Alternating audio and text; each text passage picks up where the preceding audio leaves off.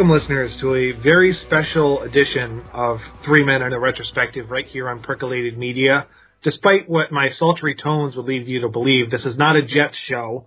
Just the surprise of everyone, because they hear my voice first, Goudreau here.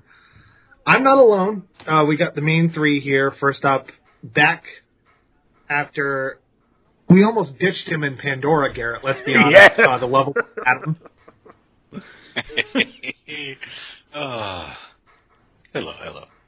But like you like you said on your Jets show, though, after what we are going to put him through in the next year, which we'll get to, and uh, however many years it takes to finish that retrospective, ah, it was it was the least we could do. Yeah, speaking of retros and sadism, that brings me to the third person on this show. The the master completionist.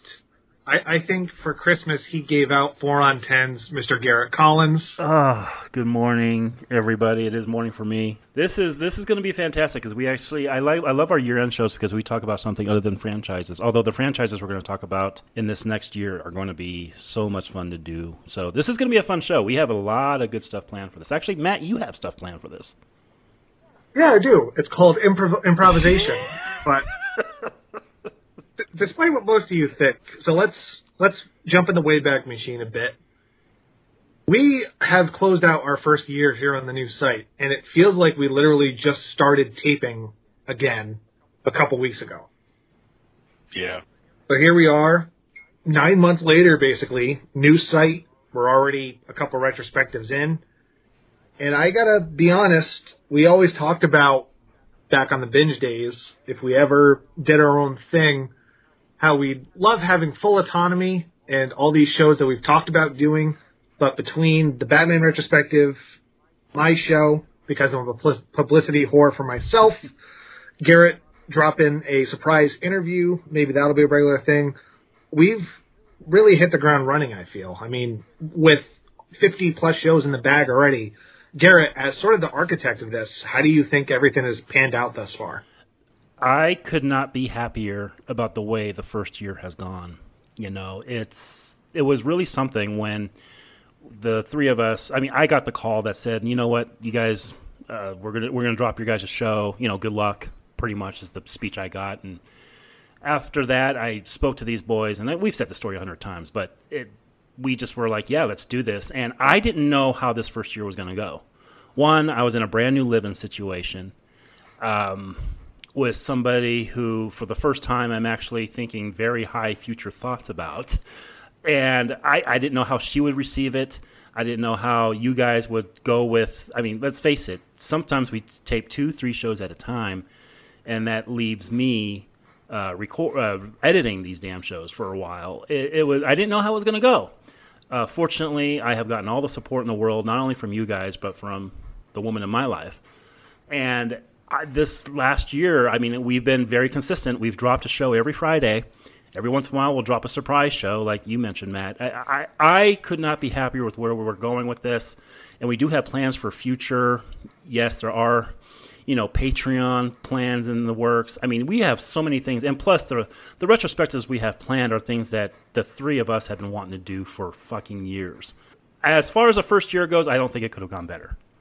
There's a lot to unpack there, talking about next year and what we have coming up. But I'm actually going to save those bombshells for the end of this episode because we got a lot of stuff to cover. But we got to go to Adam because this is the first time, Garrett, that you and I have a third person doing our end of the year Yeah.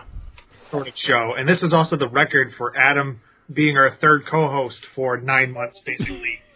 Outside of you know one retro that we had Mike uh, come in on, but Adam, any regrets about tying yourself to the both of us at the hip at this point, or are you waiting until Stephen King's done before you throw us off the side? I don't know. I mean, sometimes I come back. Um, Oh, jeez, sometimes I come back for more. you like that one, huh?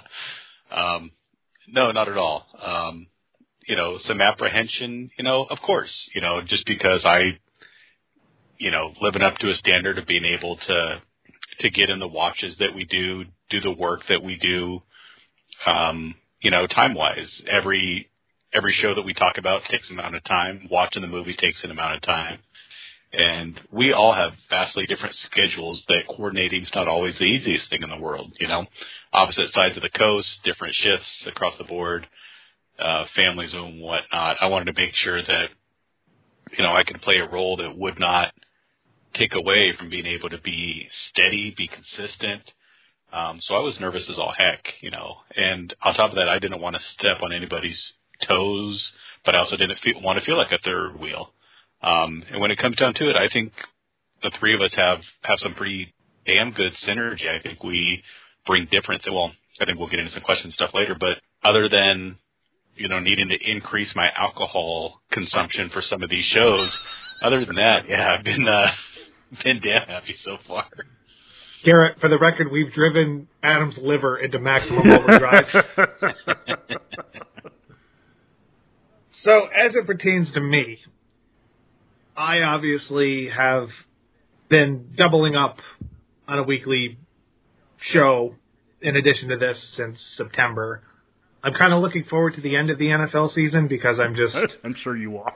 both I'm both burned out and I'm not too happy with the way things have gone, so I will just leave it at that until my corner of the airwaves returns, but I couldn't be more impressed and I think the Batman series that we did not to get into some future topics of conversation, I think that was a once we got through Harry Potter, uh, Fantastic Beasts is like you know the official site and closing some chapters on series we did for binge.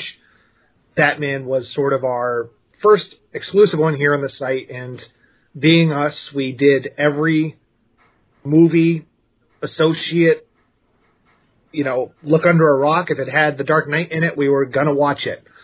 So it, it's one of our most comprehensive shows we've ever done. But I'm I'm very impressed, and I think it's laid a good foundation for what we've started to build here. But the the year in review. So if you're a first time listener to us here on Percolated Media, when Garrett and I were working at Binge, at the end of the year we do like almost everybody else does because we're conformists that we do our favorite movies of the year, and we'll kind of talk about how we think the year has gone and what we'll have coming up. So that foundation's not really going to change. The only difference is we're we got we each got five movies apiece because we have one additional person, being Adam, and also we have um, a couple other things as part of this show. One of which being we got a lot of very good Q and A style questions. My God. To kind of commemorate our one year anniversary almost here on the site. And in addition, each one of our significant others has, in the case of Garrett and myself, we each have envelopes. Yes. Uh, sitting here on our desks that I promise you it's sealed, unopened, and I told Christian, I said, surprise me, which is probably the wrong word for me to say because there could be an anything in here. There could be divorce papers. There could be, you know, there could be a, a third kid on the way. Who, who, the fuck knows? But we'll we'll cross that bridge when we get there. So to get into the year, let me go to Adam first because you know we we've seen the Batman in theaters. We've seen Avatar. We watched Prey at home. So we've gotten some modern theatrical releases, but how is your, I guess, schedule allowed you to keep up with stuff that's come out this year besides what we do for the the main show? It's been it's been interesting. I mean, I've I've tried tried to catch as many theater releases as as I can. I can't get all that I necessarily want to. Um, I'm very lucky enough that you know, my wife allows me a bunch where she's like, you know, yeah, you want to go see that movie, you doing it for the site, go, go, go ahead, go do it. Um, if it's something that she doesn't necessarily want to see, it's yeah, please go, go see it. Um, so I was, I was pleased that I was able to catch more at the theaters than I thought I was going to this year, if not catching them all. And with one or two movies, actually being able to bring along uh, my oldest child, my daughter Madison, with me as well. So that was kind of nice that I got her starting to join me uh, in some movie theater viewing experience. You know, some some daddy daughter time, spe- specifically in some horror movies, which has been quite fun. I love that Maddie's a fan of horror, by the way. Oh yeah, me too. So she'll be joining us Yes. when we never do Halloween or some of the other big franchises that we have yet to do. Mm-hmm. But let, let's go to the man who not only goes to the theater, but he has his own specific area where he likes to sit, uh, as advertised on previous shows. Because Garrett likes to think he owns the theater, although he he might as well. Because who's going to tell him if he says you're in my seat? Who's going to stand up to that? So my beloved co-host, obviously you got a lot of shit you do to, uh, on top of editing all these goddamn shows. Did you go to the theater beyond seeing what you were required to? Yeah, we Yeah. we did. We um, here's the thing. You know, as as you guys know, I, I used to go to the theater once a week, and since the new living situation and everything we have going on, I go one. I'm lucky to go once a month, and yeah, I will make time to go with you know me and Jen will make a whole night of it. We'll go out to a very nice dinner, and then we'll go to the movies and and it's and I always get a second viewing in because I, you know, for the most part, I do a lot of the plot summaries for this. Although, you know, Matt did a lot of them for did all of them for Harry Potter, and he'll be doing at least one more this year. Um, but again, I'll just say it's it's great to have the support like Adam does, where she she'll just tell me it's like you know what you got to go for that site, you just go, you know. And her parents actually for Christmas got me a hundred dollar Fandango gift card, so they know where my uh, love lies. You know, not only with their daughter, but at the cinema, and that's where I'll do a lot of my viewings. And as you know, Matt, you know that I. When it comes to the second viewings, I'll go to a smaller theater and be sure to take as thorough notes as possible.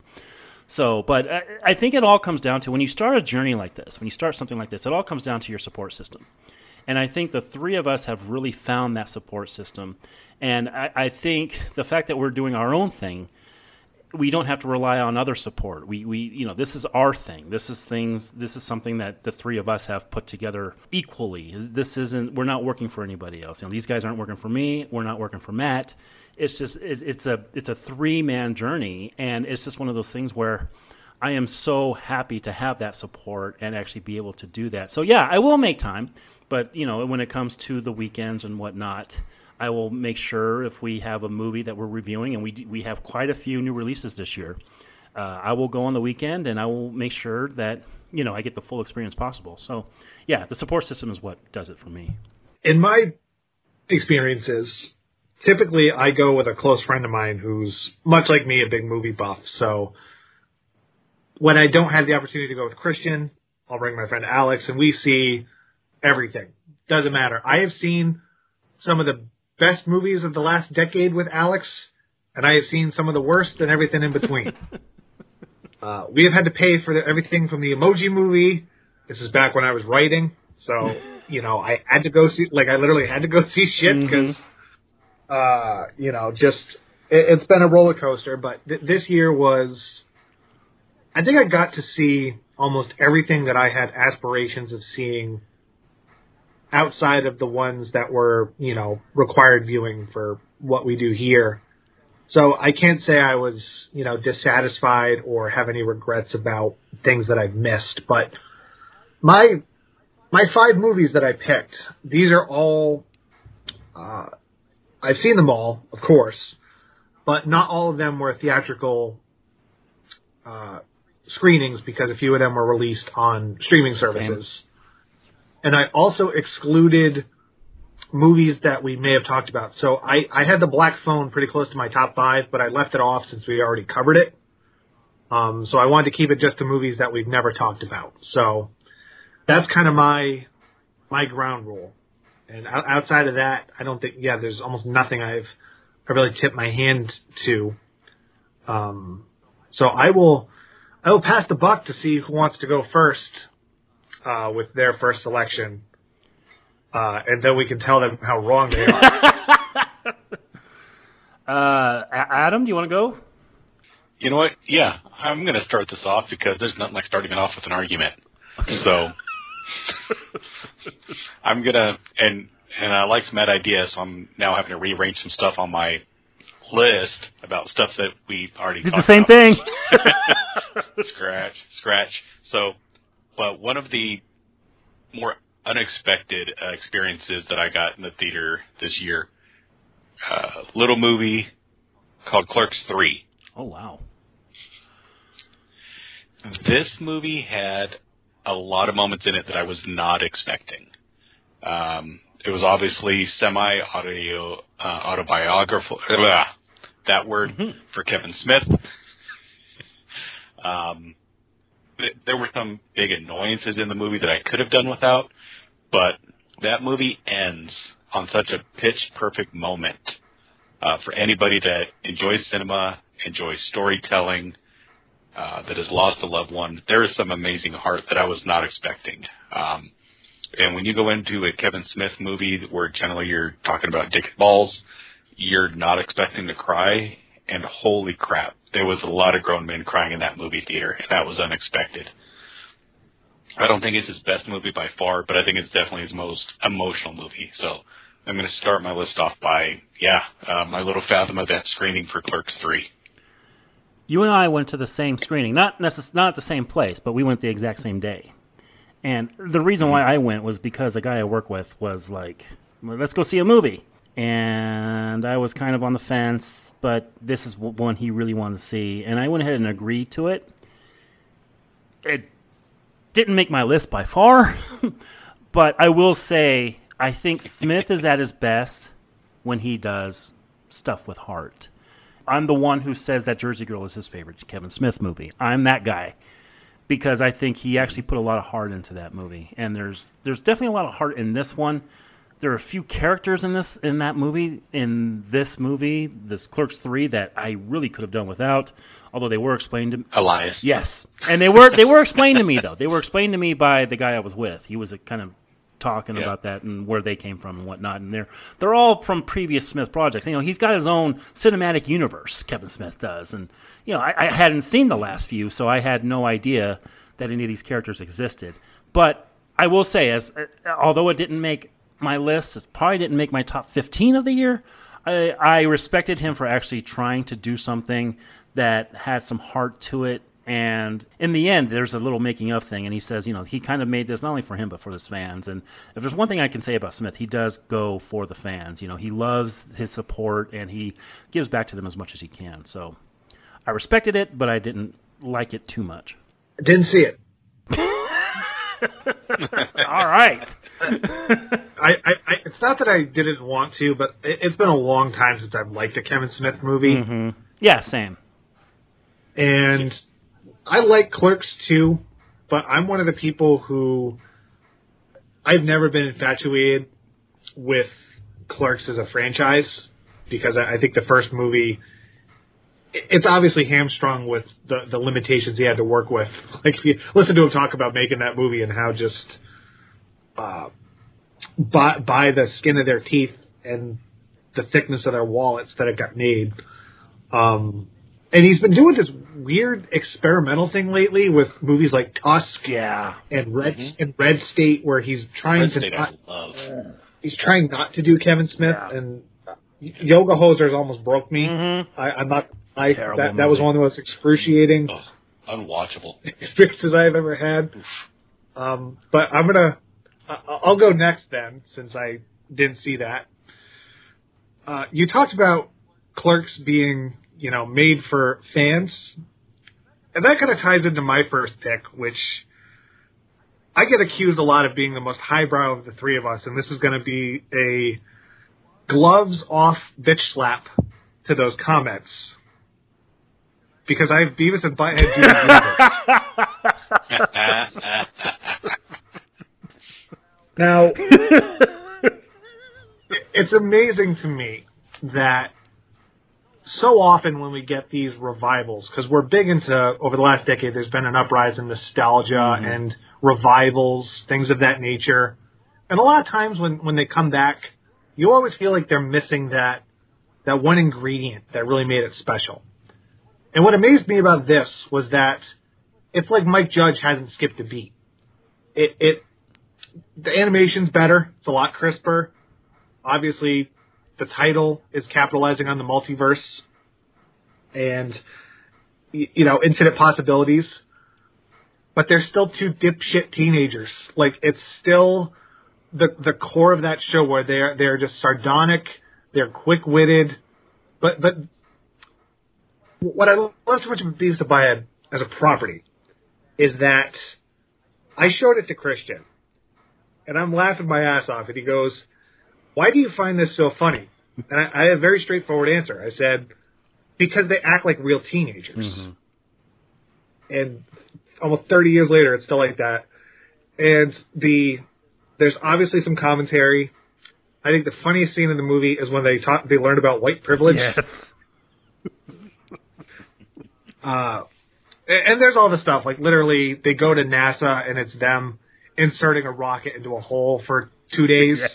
So it's you have to know what you're in for. But if you're if you're so, if you're a fan of Beavis and Butthead at, at any point, this will definitely it'll take you back to a, a simpler time where you watch this in comparison to Do America, which I like a lot too, but that one is very much uh, uh, just slice of life. Like the whole crux is their TV gets stolen. Yeah. Uh, th- th- this one, this one, they it opens with like, "We're trying to find out how many times I can kick Beavis in the nuts Yeah. before he passes out." Like, it's just, uh, and for for a comedy, it's it's 90 minutes, which is a great benchmark. I hate when comedies are over 90 minutes. Uh, it it knows what it is. It doesn't apologize for it, and it wasn't like you know. I, think it's something like you know the Roseanne reboot, where yeah, it's kind of the same, but they took a step further into being raunchier.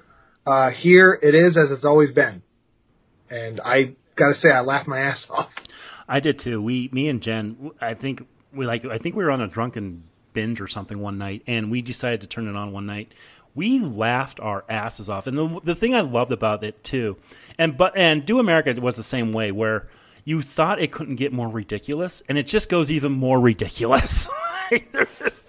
Oh my god, I love that movie. I love that I love those two from the bottom of my heart, man. I watched them a lot in high school, and it's just it hasn't lost a fucking step. Now, Mike Judge didn't direct this; someone else directed it, but obviously, you know, he's the spearhead behind it.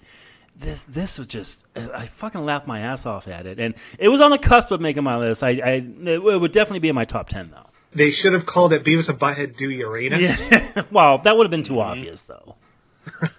Adam, did you see this? I did not see it, Oh, and for no, for no good reason because I love uh, Beavis and Butthead Do America, and this South Park Bigger, Longer, and Uncut is probably my favorite comedy. Um, that's a movie I put on when I need to laugh. So this was right up my alley, and I just missed it, and I think I forgot about it after that. So I'm writing this down. I got to get. I think the I think us the two of us saw it in theaters. I believe. I believe uh, so. Do America. We saw that in theaters Yeah. with our loved ones at that time. Yeah, I can picture you two sitting there going, yeah, do that.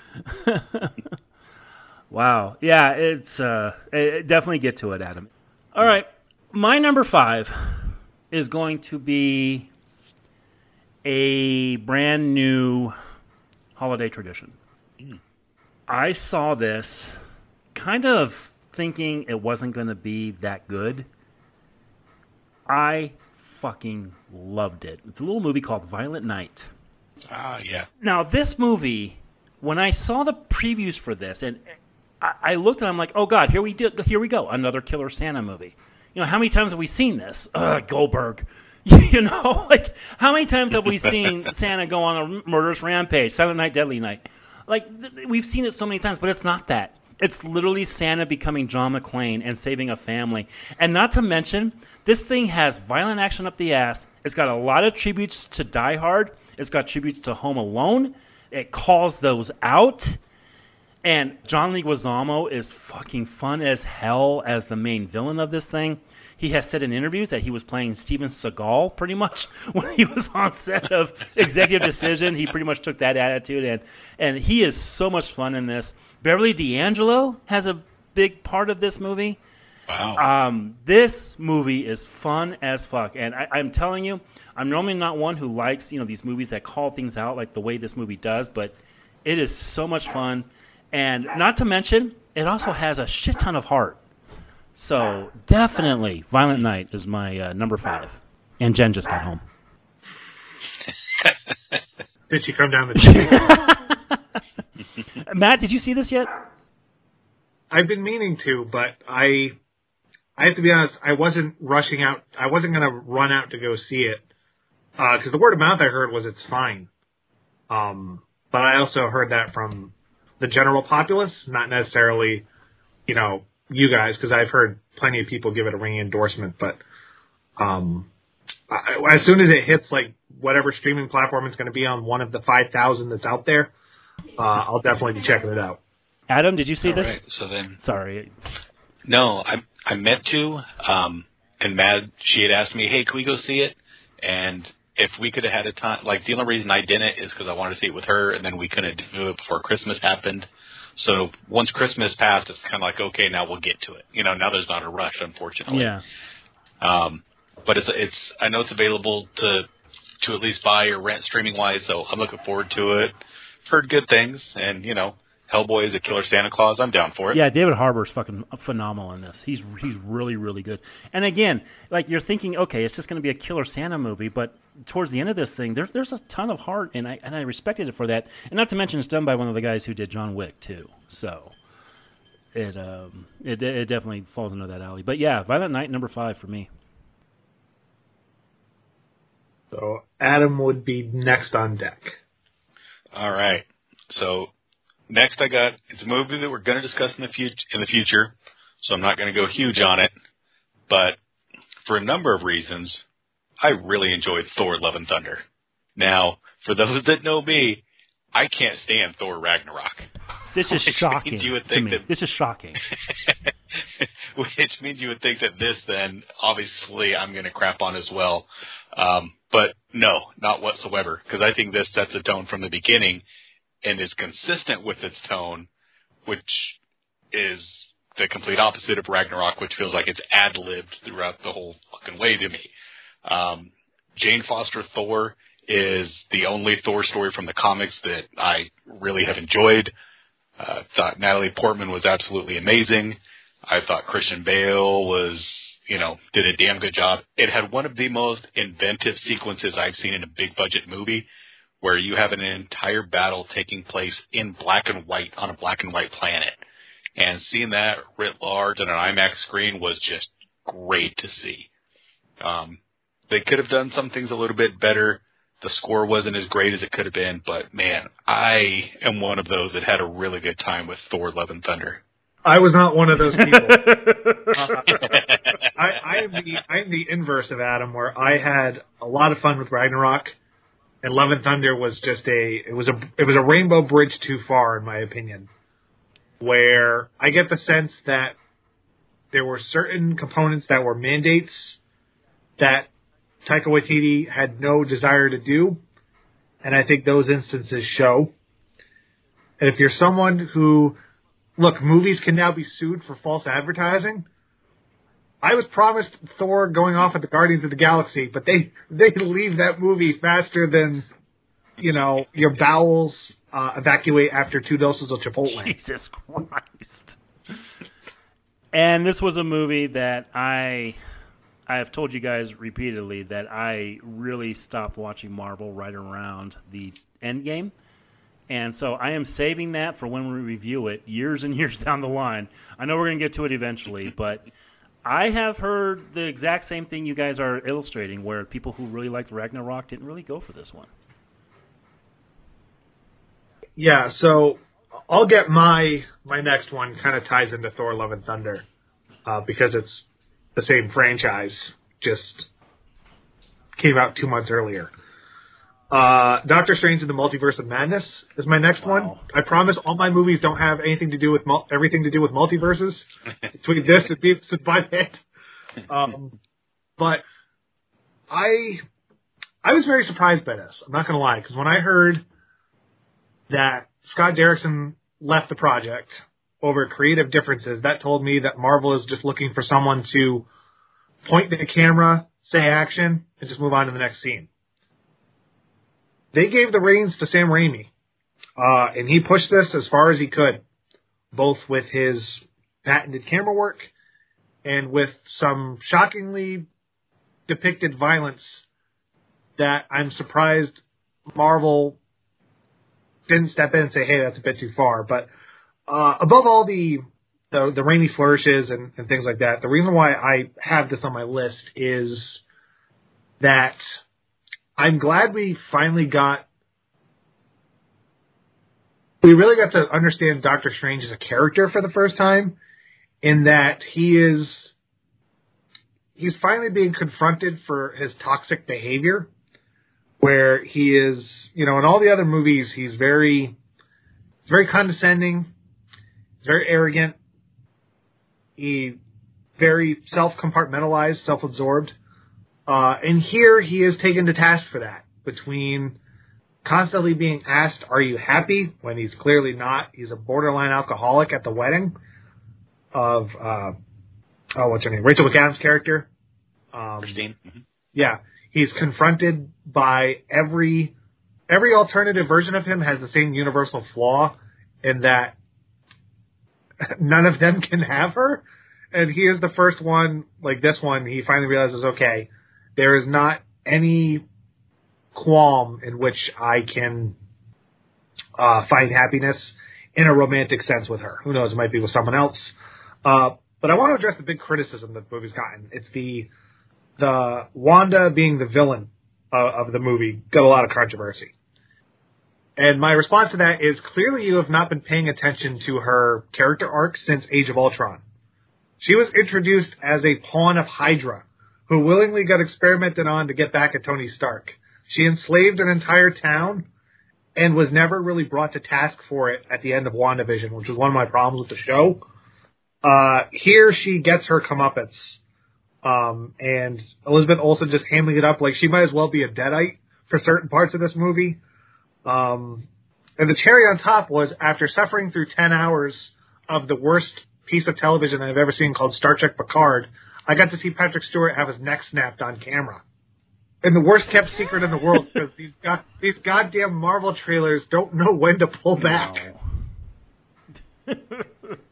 uh, and yeah, I'm glad that you know it's maybe it's not as crazy as it could have been with that title, um, but there's some really like Adam talked about the um, the black and white sequence in Love and Thunder. There's a scene in Multiverse of Madness where they fight with musical notes like literally anthropomorphized music notes. I'm like, that's so fucking cool. and they actually explain as a doctor why he takes the Hippocratic Oath as seriously as he does, uh, which the first movie really doesn't. You don't get to know him that well. Um, but there's key pieces that are told here that I really responded to. So, as someone who collectively has been let down by Marvel's post Endgame output, I thought this was a was a very pleasant surprise, and it's probably going to be on my Disney Plus viewing cycle for quite a while. And we should never let ten years go by without Sam Raimi directing another movie. Mm. Still haven't seen it, so I can't give any opinions on this one. Adam, what about you? I adore Multiverse of Madness. I think it was a great move to let Wanda be a villain, um, and not only kind of a villain. She's a full freaking villain, and and I love it. Uh, it was a natural extension of so many good things. Uh, the battle at Kamar-Taj is fantastic. Uh, I mean, what they do with Christine Palmer is a waste, but I think that was just not knowing what to do with that character. Clearly, by the end credit scene that happens and who shows up, I'm not going to spoil it for Garrett because he'll be excited if he ever gets around to watching it. um, but as Matt said, that musical note battle was absolutely amazing uh, to witness, and letting your letting your strongest Avenger kill Mr. Fantastic, kill Charles Xavier, Captain Carter, I mean the entire Illuminati. The way what happens to Black Bolt was the most I cannot believe they did that move out of anything. And that includes snapping Charles Xavier's neck. Um it you could tell where Marvel had, you know, some dictates of what they wanted. Um, I'm still disappointed that we didn't get to see Nightmare as a villain. Still haven't seen Mephisto as a villain, as far as we know. Um, but I was a huge, huge fan of Multiverse of Madness. It's on my list a little bit later, so I'll get that stuff out now, I guess. Um, I've watched it since on Disney Plus. I have the Steelbook Blu-ray, And yeah, I I was so pleased that they let this movie go as dark as it did. We also got a mini uh, Spider-Man reunion because Danny Elfman did the music. Oh, interesting. Mm-hmm. All right, is this me? All right, Garrett. Oh, all Yep. right. Yep. So people really, since I started on binge, people have really accused me of being a contrarian, and I No. sometimes I'll embrace that and I'll go with it. But one person who has always been one of my favorites, and I've never made any bones about the fact that he is one of my favorites, is Guillermo del Toro. And when I heard mm. he was doing a version of Pinocchio, I was like, okay, like one of our most demented filmmakers of our time is doing a movie that is actually quite near and dear to me. And when I saw Robert Zemeckis' movie, me and Matt kind of had a back and forth, and I actually kind of liked Zemeckis' movie. I kind of dug what um, what they did with Jiminy Cricket, and it, it was it was fine for me. Not not any better than kind of good. Guillermo del Toro's Pinocchio is great. It's fantastic. It tugs at the heartstrings. It has every beat except with that Guillermo del Toro touch. It's all stop motion, so it's Nightmare Before Christmas except in Pinocchio style. And he has his own style. He has his own design on these characters. It doesn't make any difference because they are phenomenal. And this movie, by the end of it, had me bawling. Guillermo del Toro's Pinocchio is my number four. So I really like. Um, I, I have one critique, um, and, and it's just because of how Pinocchio has always been structured. I think this one is a bit bogged down with all the detours that the there are a lot of takes. detours in it, correct? And and that and that was a kind of thing with me too. And and you know, this thing is almost was it two hours almost, and so it does kind of. There are things that could have been cut out of it, but I was still with it the entire way. Yeah, and uh, if we ever do the P- Zemeckis Pinocchio, I will. We will have uh, fighting words because uh, if we if we did worst movies of the year, that would probably be my number one. Wow! Holy shit! Worst movies? That? Ooh. Oh God, I like I said, I, I have, I have, oh God, I have so much to say. uh, people being a cold-hearted bastard. Adam, Adam, did you Uh, see this one?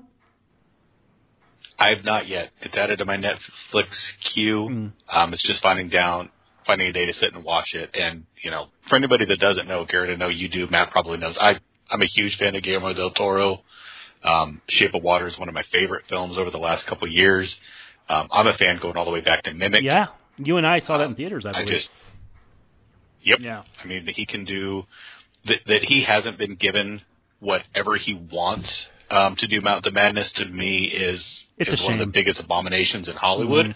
It's it's utterly ridiculous um, that him and Mignola, you know, can't get along enough to make Hellboy three was absolutely ridiculous. I mean, this guy's just watch behind the scenes features of him working with model makers, working with artists, and watch this guy literally shed a tear by just seeing some of his creations come to life, even in model form. I mean, this guy loves loves the medium. He loves the artistry behind it.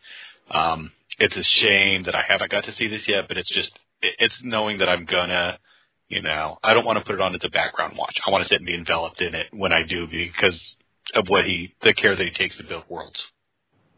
I will tell you, you need to when you sit down to watch it, uh, be in the right state of mind to watch it to the end. Because the first ten minutes, if you're not ready for the full two hours, because they they drop a bombshell on you pretty early, as far as letting you know what kind of movie it's going to be, because it's you know it's Guillermo del Toro's Pinocchio. This is the same man who made Pan's Labyrinth, so Yeah. just just keep that in mind when you sit down to watch it. I mean, look, Pinocchio's kind of a dark story to begin with, uh, especially the, if you've ever seen the one with. Uh, it's Perfect Nightmare Fuel. The one you ever see the one with Jonathan Taylor Thomas? Oh no. where it was Jim Henson's Creature Shop did a puppet, and Martin Landau played Geppetto.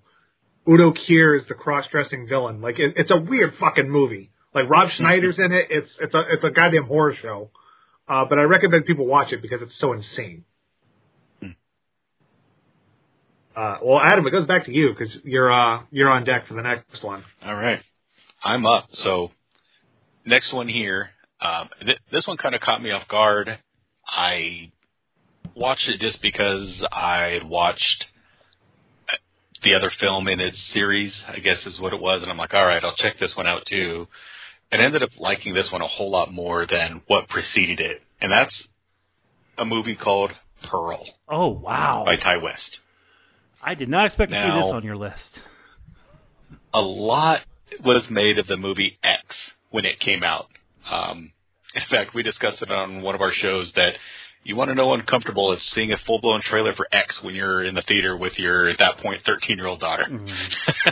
hmm yeah, I think they showed it before we saw uh, the thing, which got released. Um, I wasn't expecting a whole heck of a lot out of this, but I'll tell you, some of the shots, some of just the creepy feel to this movie, really, I, I was in a mood for a just a bloody, stupid gore fest, and that's what this was, and I enjoyed it for that. There's a soliloquy monologue that Mia Goth has towards the end of this movie that is so eerie um, that I can guarantee that women are going to be, you know, doing that monologue in classes from now till the end of time. Uh, the final shot of the movie is unnerving that it sends chills down your spine. Um, I'm not going to sit here and say it's a great movie, but damn, it was a fun, bloody gore fest of a watch, and I enjoyed it for that. It's exactly what I needed at the day that I sat and watched it. So, yeah, I'm giving it up for Pearl. Matt, would you have guessed in a million years that would have been on Matt on Adam's list? No, but I also have to say that I have not seen it. Um, but but yeah, th- that does not strike me as something that I would expect. Uh, quite frankly, on either of your lists. Well, I'm I'm not a Ti I'm- West fan, so it, no, def- I'm saying- it definitely didn't make mine. Any That's- movie that we, any movie that's been in a retrospective of ours this year, I am taken out of the equation. But, oh yeah, no, I, I I just I'm with Garrett. I'm not a Ti West fan, but the fact that Pearl got Martin fucking Scorsese's stamp Yeah, approval Uh, that was weird, wasn't it? made me go like, I guess I will have to check this out at some point. Now, now let me ask the question: Do I have to have seen X to appreciate this one? I, I think you'd have to say to at least appreciate it, but it will stand okay on its own. Okay. so, Garrett, why don't you go next? Because I think Adam's technically done four uh, since Doctor Strange was on his list. Okay, M- A- Matt, what was yours? Oh, I skipped myself. See, I sure I, did. I, I don't have an ego, fucker. Oh, you skipped. but that ties into my next movie actually because it's all about how um how full of shit some people are. Uh, the menu. Oh my god, I still haven't seen this, Oh. and I mean to because my girl's in I it. haven't either. I really want to. How is you, the I know. Anya Taylor I know. Fan, has not seen the menu? And I do have an Anya Taylor Joy movie on this list, but I have not seen that movie yet. I keep meaning to, and I just fucking haven't seen it yet. I saw it not because of her. I thought the trailer for this movie was it sold me. Um, this is the most A24 movie that A24 did not make. um, so let me put this disclaimer out there. This is not a horror movie like you would, like it's kind of being sold as. Um, it's got some horror tropes because a bunch of people get put on a deserted island. It's literally just this restaurant on the island. Like he owns the entire property basically. Uh, his staff live there full time. Um, you know, all, all the, the characters are despicable people outside of Anya Taylor Joy, but there, there's a reason for that because there's a story reason why she's there. Because she goes last minute as Nicholas Hoult's date. Who, by the way, uh, Nicholas Holt has become this generation's Peter Lorre because he is Peter been very good at playing just evil's not the right word, but like guys who just want to punch. Because his character is that that pretentious foodie who sucks up to. It's like if he, someone met Gordon Ramsay and just sucked up to him the whole time. Uh, he is that character. Um, Joy is great, but uh, I I would let Ralph Fiennes read the phone book to me. Mhm. but the way the um he he's not.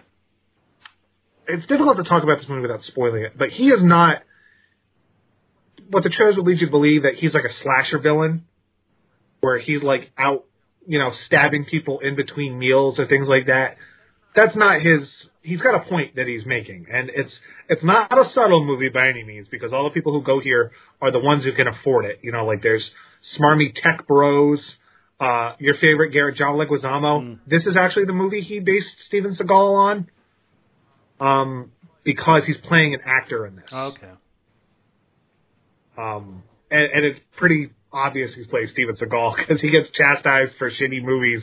And I think there's a joke about um, how he threw a hissy fit on a set because his character got killed off. Yeah, yeah. And just to be fair, I mean, Leguizamo did say in an interview that he did base Violent Night as well, but apparently he he had that in his head for this one too.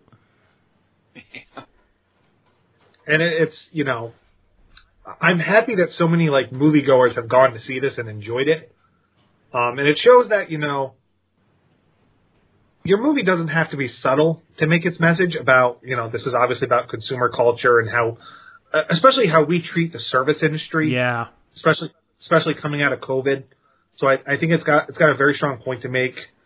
But um, this is kind of like now, now that Ralph Fiennes is you know sixty ish, I think he has entered his Vincent Price era where he's just going to have fun. Um, and he he has some great monologues in this. Like he introduces every meal with a story. Um, and, and there's something happens, and not to spoil it, there is a scene in this movie where he turns into Voldemort, where he points at somebody, and, and he. I'll, I'll send you guys the clip, but it, it made me laugh out loud because, like, the way he contorts his hand, it is exactly how Voldemort points at people with his wand. Um, yeah, I, I, I can't recommend it enough. I, I think if I had to rank them, this would probably be my number two. It was. I think it was very telling that when we went and saw Avatar, I looked up and Avatar was on every single screen of the theater we went to, except for two. One of them was Wakanda Forever. One of them was The Menu. And uh, I looked and I'm like, God damn, I need to see that movie. So I, and this endorsement really is pushing me. So I definitely will see it. All right, am I going? Yeah, well, you're coming or going. We'll see. Your turn. All right. Uh oh gosh. This one is probably unexpected. You guys wouldn't expect me to put this on and um I was not a big fan of Martin McDonagh's Three Billboards Outside Ebbing, Missouri. Uh, but I am a big fan of In Bruges. And when I heard there was a new one coming out with Brendan Gleeson and Colin Farrell, I was like, "Ugh, I'm not sure. Like, can he do it again like he did with In Bruges, which is I, I adore that movie so much.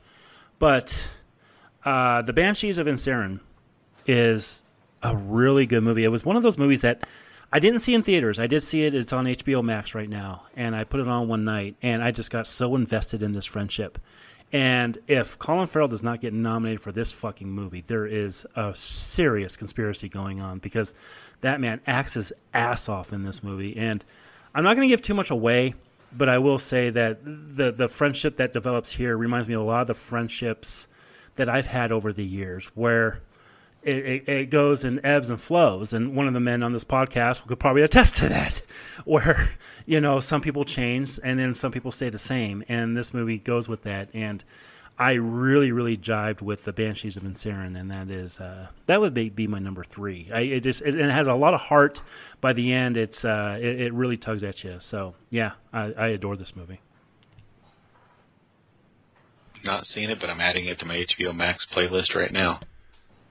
Yeah, the only the only reason I haven't seen it is just because it's not playing anywhere near me currently. Mm. Yeah. So you none of you gentlemen have seen it. No. Wow. All right.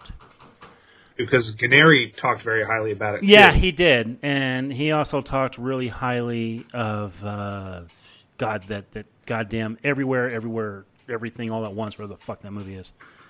And uh, Oh, my number one fucker no, I was waiting for that multiverse to tie together.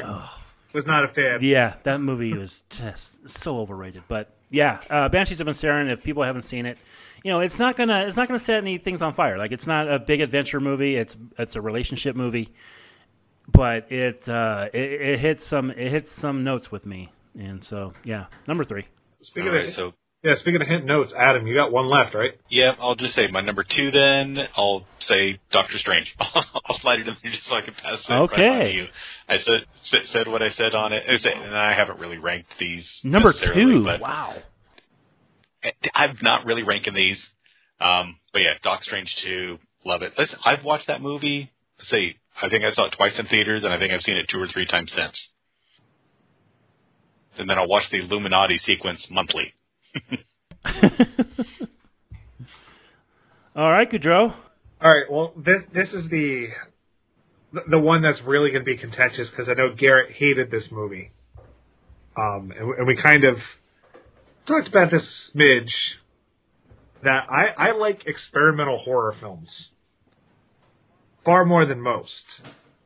Um, and, and this is a movie that look, it, it's not gotten the most universal of praise, but goddamn, did I just I admired the the provocative nature of it, and that is Alex Garland's movie Men. Oh, fuck you. Seriously? Yeah, I'm one of the I, I'm one of the staunch defenders of this movie. Wow. Um, Defend it. I I think. Well, I, I, it's amazing that this movie is simultaneously uh, too much to where it's overwhelming and sometimes not enough. I think that's an interesting dichotomy.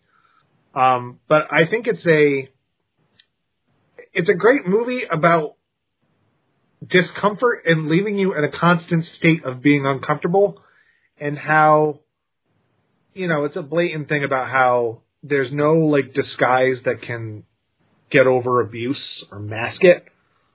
Um, I don't really connect with it on an emotional level, but I thought some of the imagery was really striking. I thought the main actress was outstanding. Um, and I'm and I'm okay with um, these kind of movies not being the most grounded because this this had some like later David Lynch vibes to me. Um, I, I think of something like uh, uh, Inland Empire. It kind of reminded me of a little bit with some of his some of his techniques. Um, I liked how he used a lot of the his color palette, the way he uses movement in the background. It wasn't for the ending. That was the one thing that kept it from being my number one. I, I can't say exactly what happens, but I thought it was um, it was a birth too far. I'll say that. Um, and I and Alex Garland is someone that I I hated Annihilation. Like I absolutely hated it. I wasn't a big fan of Uh, it. wow. But I, I really love Ex Machina. So I'm not necessarily in the bag for him as a director. I, I think he's a great writer. Um, you know, he's worked with David Boyle quite a few times. Um, and I was surprised as anybody because I saw this after Garrett had seen it and just shit all over it. To be perfectly honest, yeah, our little our little discussion group. I, I had just seen it, and I and I talked to these guys because I knew there was no way we were going to talk about it on the podcast. And there are movies where you know the three of us will go to a movie theater, we'll see a movie, and we'll come back and we'll talk about it to each other. And I had just seen that movie, and I came back and I told you guys, "Fuck this movie." Alex Garland really shit the bed with this one, and now I come back eight months later to Goudreau saying it was his top two of the year. that's why I stayed quiet. unbelievable. yeah, I, I and I know what, exactly what you think, what you're talking about with that ending, and I just thought by the time the ending had come around, I had already tapped out of this movie, and it felt like an act of desperation. In my point, and my idea, like uh, this this three act movie, it had maybe a half an act where I was really with it, but it really lost me pretty quick. I've not seen this one yet. However, I still mean to. I'm a fan of Alex Garland and A24, so I've, I've heard so much contentiousness around it. I still can't wait to see it. And all said, I like Annihilation a lot. I know you do. You're a Really big fan of that movie. This, this movie that- is uh, this movie is the mother of 2022, where you were Yeah, you are either going to really love it or you are going to hate it with every ounce of fiber in your being. I can agree with that. See, I, which is good. I adore Mother. Absolutely adore it. Which is strange because I can't stand Midsommar. Oh God, the Midsommar is. I feel about Midsommar the way Garrett feels about everywhere, anywhere, all at once. Where I was just like, oh god, we've seen all this before, and it was half the runtime. All right, is Yeah, speak. Uh, all right, Garrett. Uh, let's see if you and I are going to disagree on this one. Okay, so two of my favorite directors had movies come out this year, and one of those directors is Robert Eggers. I love Robert Eggers. I thought The Lighthouse was fantastic, and when I heard he was doing a Viking-based movie, I was like, "Well, that's an interesting take." You know, the, the guy has done a flat-out horror film, and um, The Lighthouse had hints of horror in it, but it was, you know, it was mostly a black and white drama. So when I heard The Northman was coming out, I'm like, okay, what, what the fuck is this? And there have been so many instances where I was like, okay, am I going to watch it? Am I not going to watch it? And one night, Jen went to sleep, and it was one of my nights off. I turned it on. Um, I turned it on Peacock, and I'm watching it, and I fell in love with it so much that I watched it again. Uh, the Northman is my number two. It's the one I was talking about earlier that had Anya Taylor Joy in it. Uh, this movie is fan fucking tastic. Bjork has a great role in this. Ethan Hawke has a great role in this. Nicole Kidman. Uh, this movie is fantastic. It's got a lot of twists in it. Uh, Matt, you and I have spoken a lot about Ridley Scott and what he did with Kingdom of Heaven. Uh, I think Robert Eggers has really taken the bull by its horns and has done just three just phenomenal movies in a row. I love The Northman. Have you guys seen this one yet? Uh, I did, and unfortunately, I'm not with you. See, this is why we podcast together because we can't agree on a goddamn thing. and let me let me say though, I my, my problem with this movie is, is not the same thing as what you have with men. Like, I, I don't hate this movie. I just thought it, it's one of those instances where I think the filmmaking and the craftsmanship, much like Avatar, distracts from a very rote story. Um, I didn't think there was anything in here that I that I really uh, responded to outside of uh, my pants whenever Alexander Skarsgård took his shirt off. Um, I think that was the most uh, engagement I got in this entire movie. Adam, I assume you haven't seen this one yet. Well, why are you going to assume I haven't seen it? No, I have not seen Well, it. it's got Nicole Kidman Um, naked. I I, thought the- for sure you would have seen it. It's got Nicole Kidman naked in it. oh shit! All right, I gotta go. um, I I saw about the opening five minutes of it, and and it's not that I didn't like it. I just went, okay, this is gonna take this is this is an effort movie, you know. And I was like, I'm not in the mood for a two hour epic right now. I'll get back to it later. Um, no hate on it. It's just I do think getting the man who played a role named Eric Northman to play the Northman is kind of uh, a little on the nose for us True Bloodies. Um, but it's I'll, I'll get to it. I've heard it's good. I just yeah. If I want to see Anya Taylor Joy, I'm putting in my copy of New Mutants. No, you put in The Witch, God damn it! You don't put in New Mutants. Fuck that movie. I haven't seen The Witch yet. Fucker. All right, so This my Nor- one- Nor- Northman's my number two. Oh, all right. Well, my number one. My Uh, last number well, one. Yeah, you're number one, but I don't think it, I don't think we all have the same number one because I know what Garrett's is. I know what mine is. I have no idea what Adams is.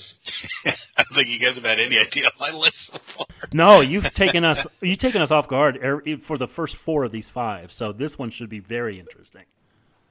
Ugh, kind of digging it. Um, my last one that I have here, and as I said, you can you know jumble all these up, not necessarily going to one to five. Um, but this was the first movie of this filmmakers that I got a chance to see in theaters. Definitely was a theater experience. The sound alone made this something that was pretty damn great to watch, and it was a very different movie than what I thought it was going to be. I'm glad I avoided every trailer for it until I got a chance to sit with my daughter watch it in the theater. And we had a long discussion afterwards about all the meanings and everything that was going on in the movie. Um, I still think he's one of our, though he's quite celebrated, still gets overlooked, still gets underrated, and that's Jordan Peele. I loved Nope. What the Loved, fuck? loved, loved Nope. Wow, another horror Yep. film. Yep. So I haven't seen it yet. haven't watched it. I Oh, was bored oh, by if we go both of Jordan Peele's movie, like previous movies. I, I, I am not a big. I know I'm in the minority here, but I am not a fan. What was it about Nope that really got you? it it played to something real different with old school Hollywood. You didn't know exactly what was going on. And when you did, he was it's one of those things where okay, you think this is what it's going to look like. You think this is what's going on. And every you know what nope means? Whatever you think this movie is, nope, that ain't it. Oh, this is what this thing's going to Nope, that's not what's going on. This is what's happening. Nope, that's not what's actually happening. Um, it was just such a twist from a normal type of horror movie from the characterizations, from the the meanings behind it, from the reasonings. Um, him even taking a shot at what Hollywood would do to child actors and you know people back in the industry. So I just something about this movie resonated with me all the way throughout. Um, I'm glad Universal has actually built the set and they have it at Universal on the backlot tour now because I'm hoping that we get a chance to go see it. But I I don't know how it would play at home. I haven't watched it at home since, but man, this thing was great on the big screen. Well, would not have called that, must say. Um, let, let me say the reason why I didn't include it, I'm almost in the same camp as Adam, is because I really think this is a movie we should do as a Patreon exclusive. Um, Mhm. Because I think of Jordan Peele's movies, this is the one that I think sparks the most universal conversations um, and has probably the most hidden meanings. Um, it, it's very much, and I and I know it's just because it's the third movie and it deals with aliens. It's very much signs for Jordan Peele, except it sticks the landing, in my opinion. Um, but yeah, I'm I'm shocked that you're number one. Yeah, that has big, big time shock. Uh, but my number one is we're talking about uh, Nope. Is the one person you can't say no to as far as toning it down is uh, Mr. Baz Luhrmann. Oh shit! Uh, yeah. Oh wow! I have Elvis as my number one.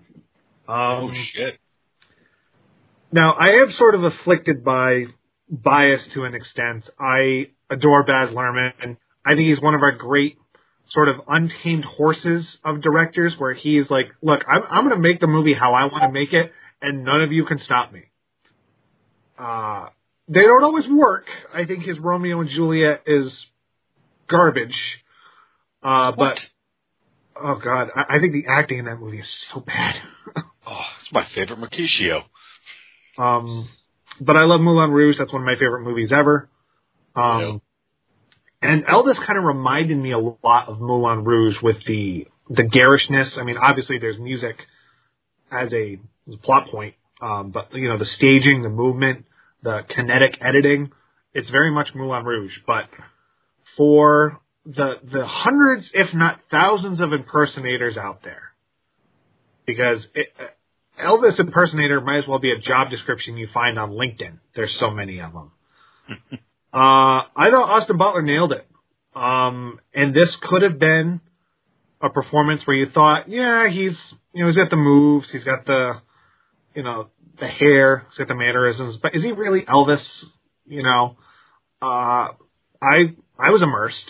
Um, and I've honestly never paid attention to him as an actor. Speaking of fucking yoga hosers, um, he's in that, he's in that for a little bit.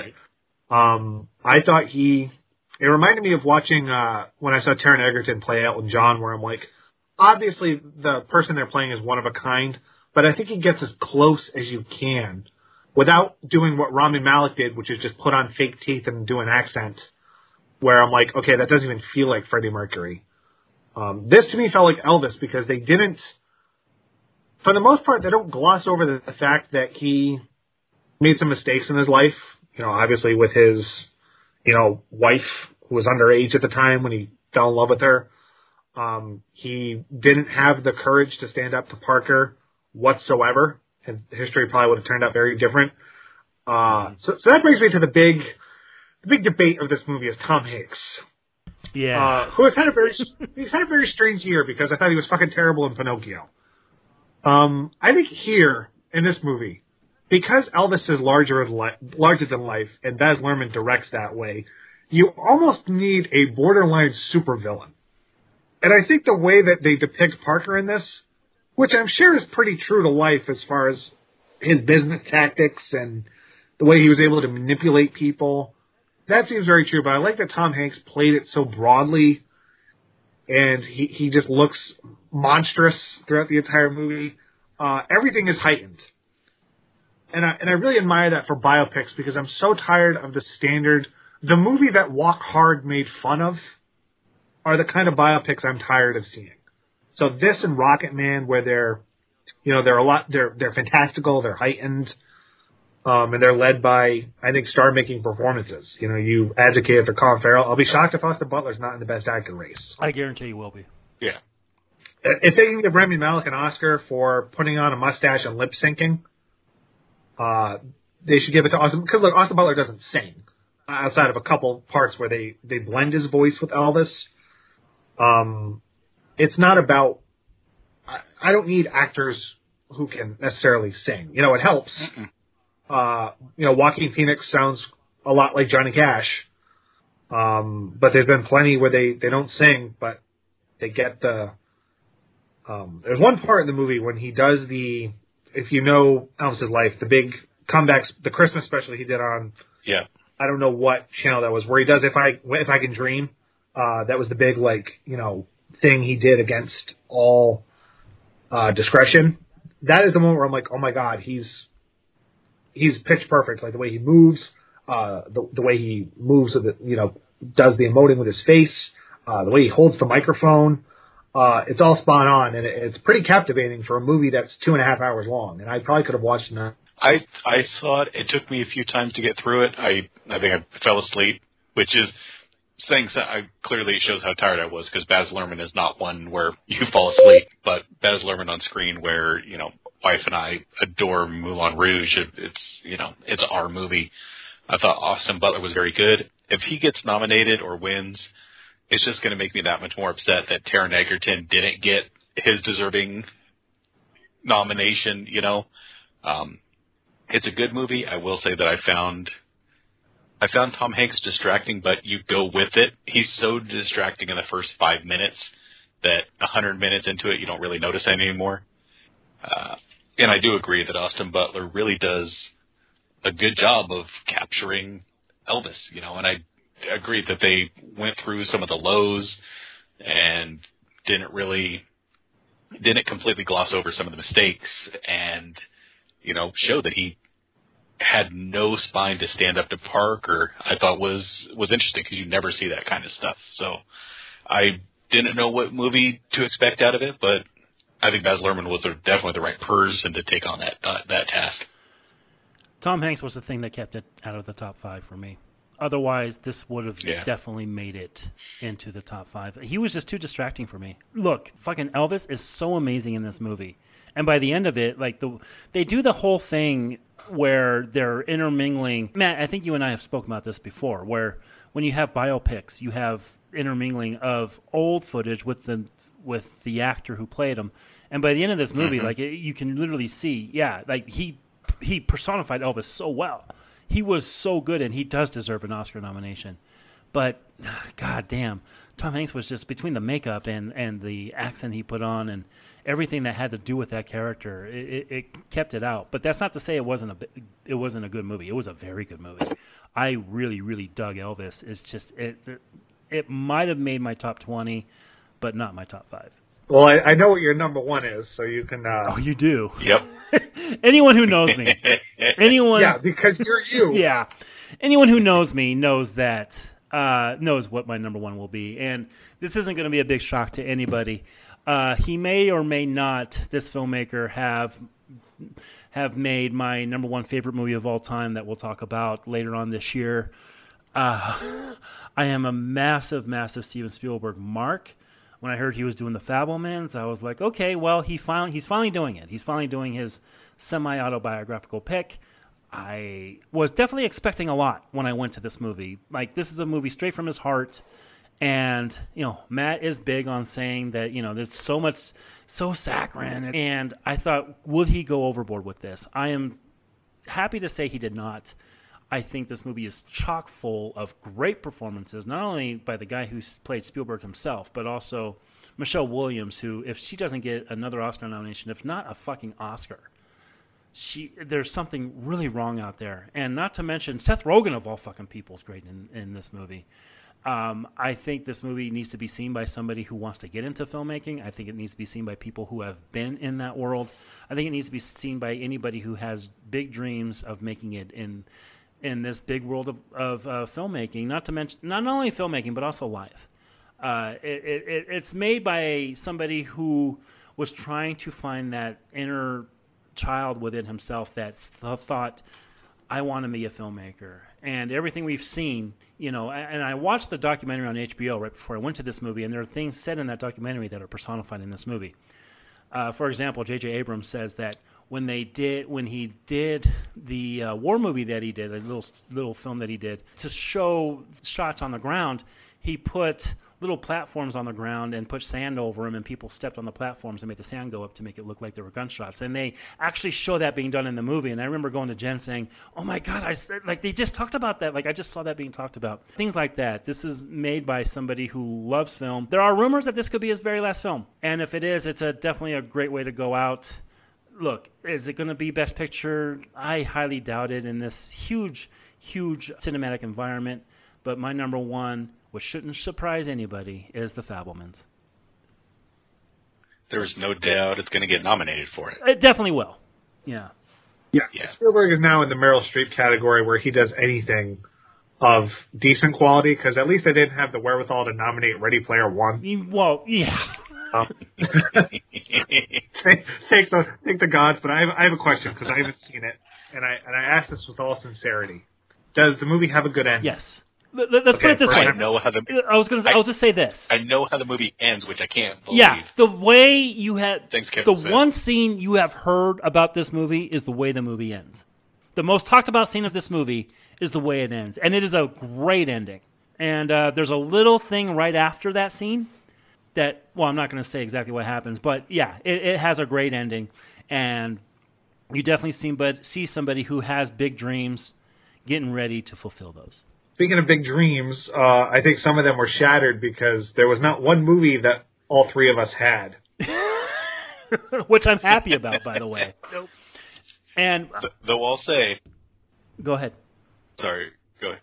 I was going to say if you know if I look at movies that we've already discussed this year, um, that I would put on there, Black Phone would be one really? that I would put in my top five. Shocking. Oh, I, I oh go back and listen to our. Uh, no, I remember the I remember the podcast. Podcast, Gary. See, if I was going to talk, yeah, if I, I was like, going to say a movie that we've talked about that would have made this list, I would have put Maverick on there.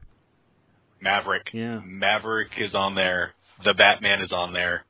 Um, so we, I mean, we had some big ones this year. Maverick, I still can't believe just how they were able to pull off the magic mm-hmm. trick with that being as good as it was. Uh, the first two hours of the Batman would be on my list. Yeah, same, dude. Uh, yep, same. Yep. Unfortunately, there's another hour that just yeah, go back and listen to that. I remember I talked, about, I talked about this in the review. I sat there for the first two hours going, "Oh, this might be maybe the best Batman movie, barring a few things," and then and then No Man's Land came. yeah, and then, and then shit hit the fan.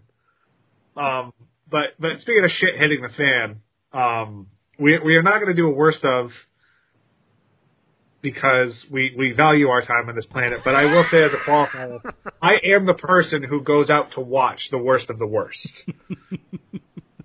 and we covered one of them this year, Garrett. The new Texas Chainsaw movie. Would absolutely, like, if we were making a worst of, what an irredeemable piece of shit from an already bad franchise. Oh my god. I can't. Prey was an honorable mention uh, for me. Just, I think the, the surprise element of that I also had as, as a honorable mention Michael Bay's movie Ambulance because I I was surprised. Uh, it might be his best movie. Uh, it helps that it's a remake, but it is it is what Bay does well. And when I can look at Jake Gyllenhaal for two plus hours, I am I, I am reasonably more than reasonably content.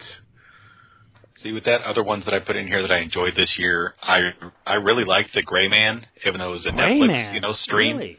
The Gray Man. It was Russo brothers, good time. Um, you know, uh, Ryan Gosling and Chris Evans just, you know, spy versus spy. There was some fun times in that. Uncharted, I was surprised how much I liked it because I went into that movie with my arms crossed as a huge, huge fan of the games, and that movie being in development so long, Marky Mark went from being the lead character to the old man in that movie, literally. Um, but if you enjoy the games, that movie basically takes the game and put it on screen, other than Tom Holland looking like a 16 year old for the entire thing.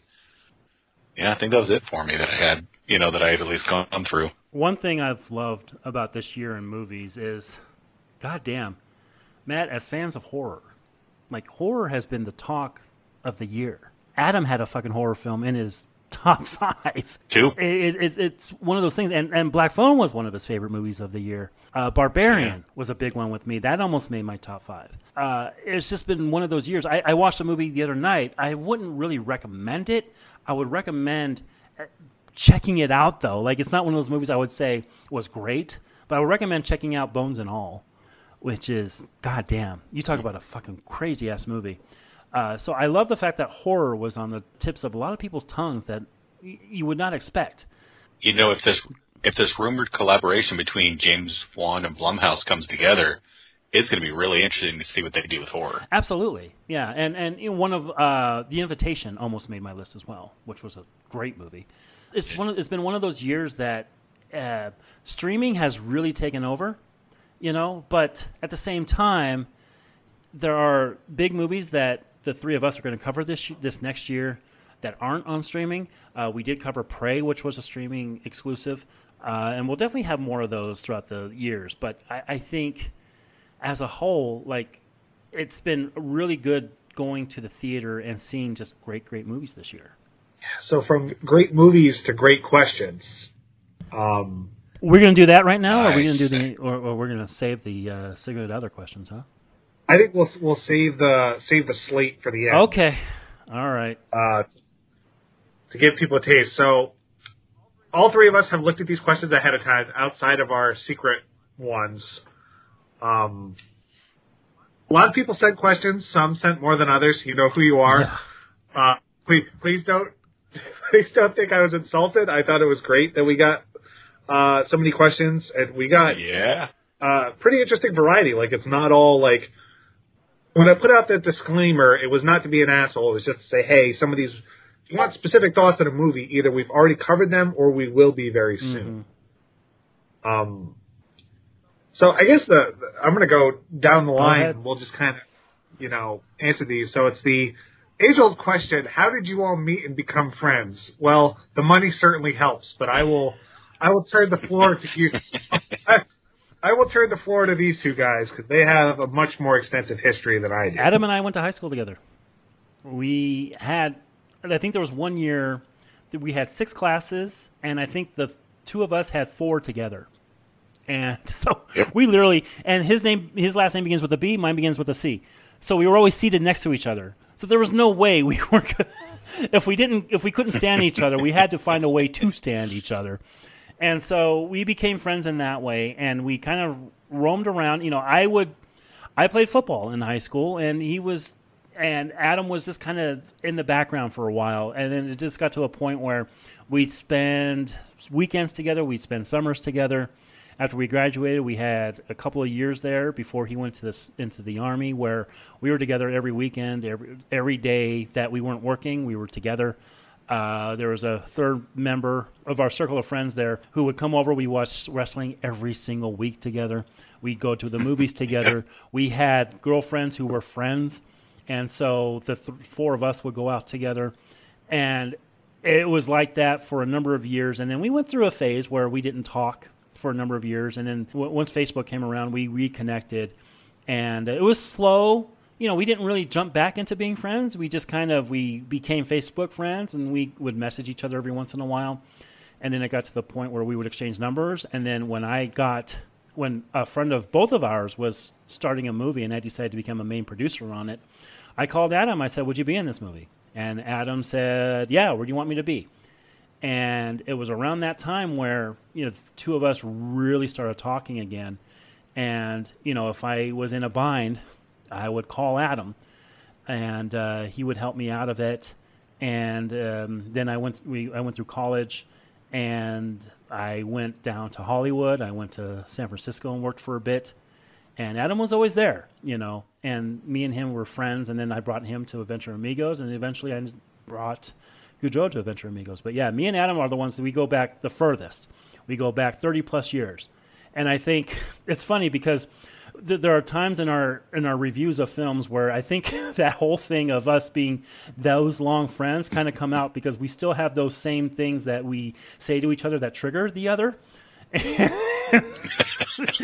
know, we know what buttons to push. Yeah, we definitely know the buttons to push on each other. But what I love about the three of us is, you know, when we brought Goudreau to the Adventure Amigos, it was one of those things where I brought him in because of his writing. But the more the three of us talked, and eventually we brought me and Goudreau brought Adam into binge, the more I was like, you know what, like I think the three of us have something, and that's why I was really happy when, you know, we started this thing and Adam agreed to be the third because I think this would not work without the third being Adam Bunch. Adam, do you have anything to add? I mean, did I cover it? you did. I mean, it goes back long enough. Um, you know, I took, or we, um, but took I mean, so long that it took Garrett's little sister out trick or treating yes, when she was did. a kid. You know, there's a story that that Garrett's mom likes to tell because I was Phantom of the Opera because I think I did it something for the school. Um, so I had the setup. I had a mask that was custom fit to my face and everything else, and you know, love and theater. And and what little girls wants to be Christine? What Garrett's sister did. That was awesome. Um, it was just you know beautiful and lovely. But I mean, we I mean, we liked the same bands. We discovered garbage together. We did. as far as I'm Yes. concerned. We bought Vault Vault magazine, which had like a three three song demo, Mhm. like they came free with the magazine on a CD. And we played those three songs nonstop. Mhm. We were in the backyard swimming in the pool. So it just, I mean, it goes back a long, long way. I mean, it, Garrett was in football. We'd be hitting the gym together. Mhm. You know, I went to Gold's not because I was in football, but because I was a trashy guy that picked up bar, um, you know, uh, gym chicks.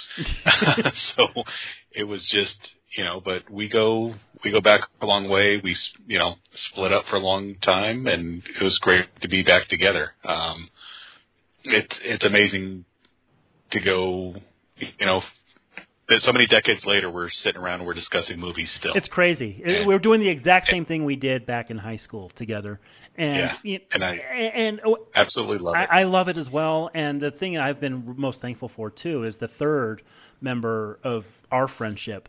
Uh, I was separated from him for a long time too, and it was because of Jen, who reached out to him and said, uh, "Garrett talks about you. Garrett wants you guys to be friends again." Because we had a pretty bad falling out, and we uh, we reconnected as well, and we're best of friends again. You know, we text each other Merry Christmas this year, and uh, you know, and we're going to probably go over to his place when eventually we're going to have to go to a Raider game in Vegas, which is where he lives.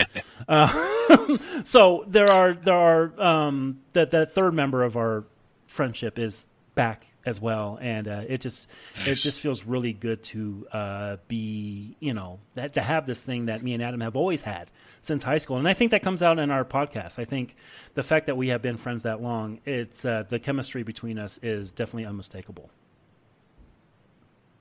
Now, when it comes to Matt, I read Matt before I ever knew Matt. Um, in fact, I think the first time, I think the first message or anything I sent to Matt was just a, "Hey, man, I read this article, and then Kevin Smith talked about an article that you wrote on his podcast." You- you're, you're Matt for the young ones, right? um, so it goes all the way back to there, and it was, it was Garrett. You know, I was like, dude, phonetically tell me how I got to say this name for the intro, please. You've done that to me a few times, you know. Poor you and Matt Yes. Canary. yeah, and as far as Matt goes, like me and Matt, and I think we spoke about this um, before, but me and Matt had a film discussion group together, and Matt was a college kid. I was a college adult. So we both knew more than everybody else, pretty much is how it went. Well, at least we thought we did. Let's be honest. I was saying that facetiously. And no matter what, for some reason, me and Matt would find ways to argue with each other. and but Matt would also advertise his his writing and things, and I would read his writing, and I really enjoyed his writing. And there was a time when I was at the Adventure Amigos, I go to Dave, I said, Dave, you need to bring this guy on because I think he would write good articles for us. And and uh, Dave Main said, "Yeah, let's bring him on." And so he came on to Adventure Amigos, and he was writing for us. And eventually, when I went to binge, I mean, we've told the story, but I brought him on for an interview show, one of my normal uh, director's chair podcasts, and then I realized after the Terminator shows, I'm like, I think I have chemistry with this guy, and eventually we became more than just podcast partners. We became friends, and that led on to um, us actually having a chemistry as well. And when we went to binge, we would bring, you know, Jack and Alex and Law and all of them on. And I think that the common denominator was always me and Matt. And so um, I think the fact that I found the person who would actually be the podcast partner I would be podcast partners with forever is something that I, I really cherish. And I always enjoyed the fact that me and Matt, we, I, I, this list proves, this last list we just did proves we don't agree on fucking anything. But what we do agree on is we both love film. And I think that really comes through in our podcast. Yeah, for the record, Garrett got me in the divorce settlement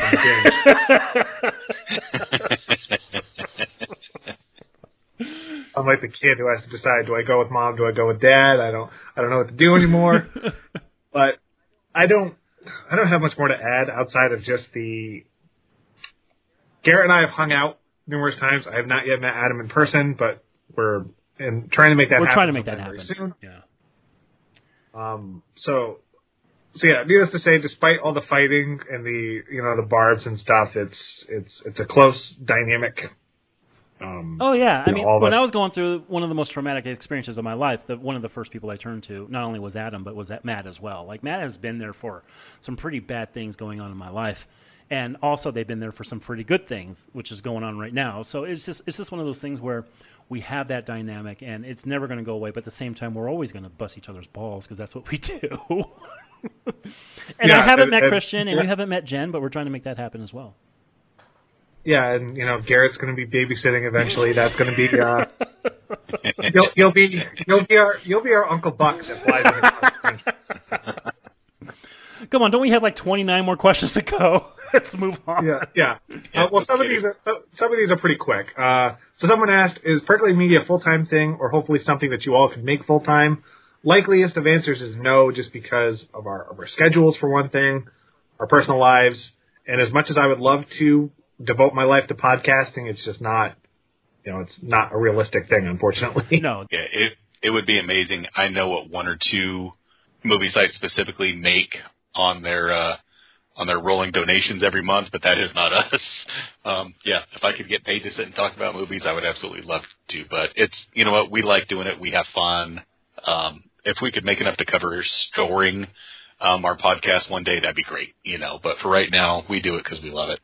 And that's part of the reason why I wanted to bring Nate on as well, because Nate's one of the behind the scenes guys of us, and he he helps with the site. He helps post our our podcasts. Um, I tell you what, though, I mean, it is a full time thing for me. Because you can ask Jen, I get home Yeah. from my full time job. What am I doing? I'm editing our podcasts. You know, I'm putting the intros together. I'm putting the outros together. And uh, on my weekends, you know, Jen goes to bed. I'm up editing for a set of hours. You know, it, it so it is kind of full time, but at the same time, it is something I love doing. Um, I worked in the business for six years. I had enough fun doing that, but this is my way to keep my feet in that in those waters. And I love talking about film. I love um, just podcasting about it, and I love being able to put these shows together the way I do. And I love editing them just because you know it's our own thing. It's the thing that we we do together. And it, when i edit these together it's one of those things that it's it's my baby pretty much. And i i love love love putting the shows together. I love putting the bloopers together because i think those are some of our best parts of our shows. And uh, it's something i definitely take deep pride in. And yeah we're going to have a show every friday. And once we start patreon which we might talk about um, it's one of those things that it's it's uh, it's our baby, and the most consistent thing we can say is we will at least we will have at least one show out every Friday, just you know, just to make sure that it's out there and you know it's it's our own thing. So speaking of the show of shows, now we're going to cast the Percolated Media biopic. Oh my god! because someone asked who would play you in the Percolated Media biopic, and it said you all have to cast each other, not yourselves. So I could not cast me. Uh, but I did cast the other two gentlemen, and one is an actor, the other is an actor who is dubbed by somebody else. So I have because I, I thought about this really hard. I, I wanted to come off. as- So Adam, I have as Edward Norton, dubbed by Keith David. I, I, I will take that and love it. So Garrett, because I met you in person, uh, and have seen your stature, I went with Vincent D'Onofrio. All right. As long as we're not talking about Full Metal Jacket D'Onofrio, we're talking, you know, later D'Onofrio, right? Yeah, like Daredevil okay. D'Onofrio. All right, I can go with that. I mean, I saw you carrying your luggage, and you almost took your uh, Uber driver's head off of the car door.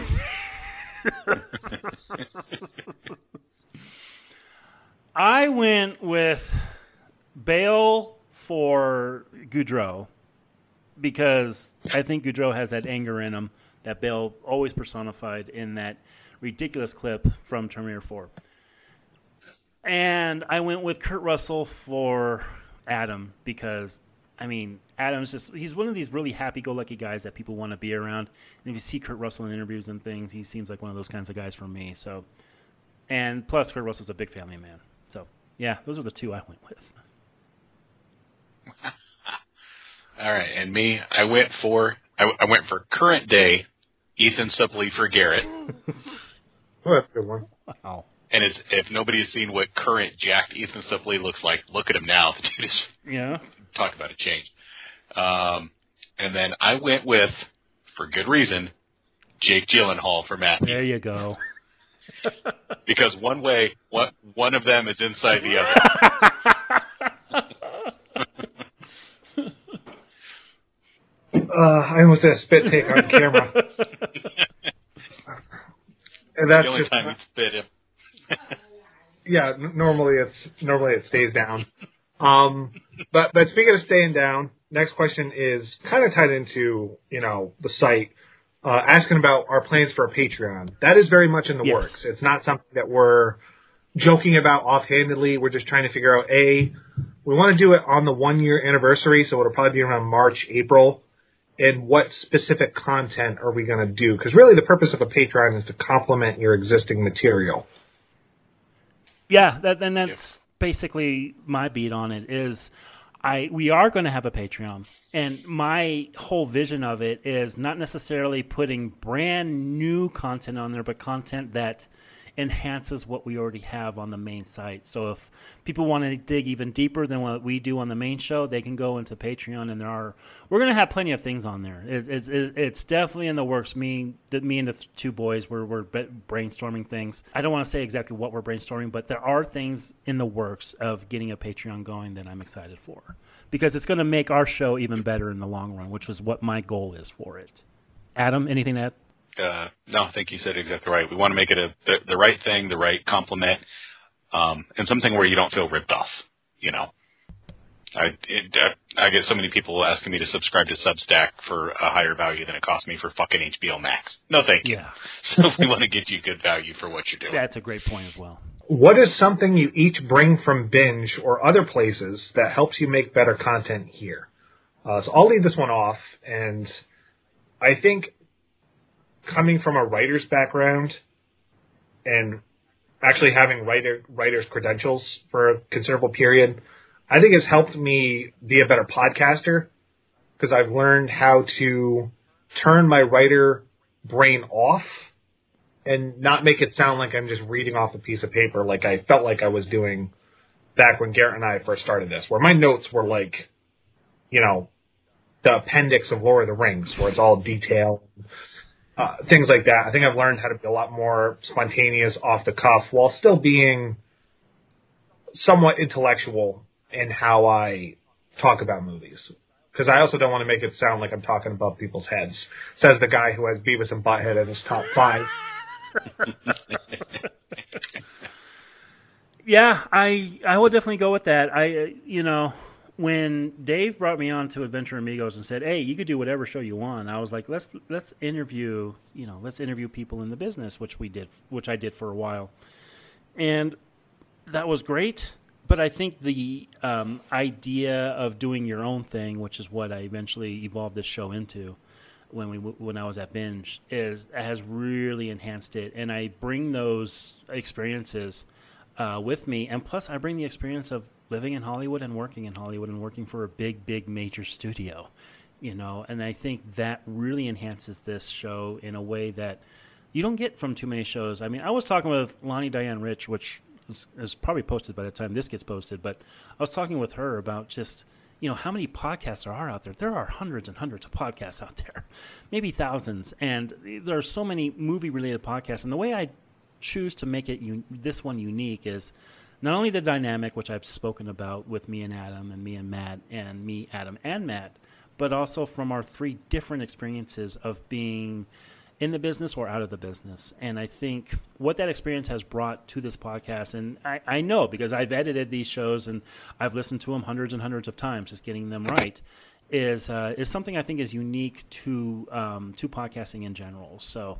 Uh, I think our experiences and trials and tribulations of past experiences have definitely helped this podcast a lot. Yeah, for me, it's it's it's just trying to bring you know I don't know, a, a I don't want to say a normal guy perspective because that sounds as arrogant as, as anything else, but I'm the guy that's going to be out there putting Clerks 3 on a list and getting yelled at and defending um, Armageddon at the end of the day, you know? So Oof. I'm not going to yes it. Damn right. Um, I'm to, you know, kind of keep it simple. I'm to enjoy what I like. I'm not to enjoy what I don't. Um, but have a variety of tastes and I think I bring the strange surprises that people may not expect, Pearl.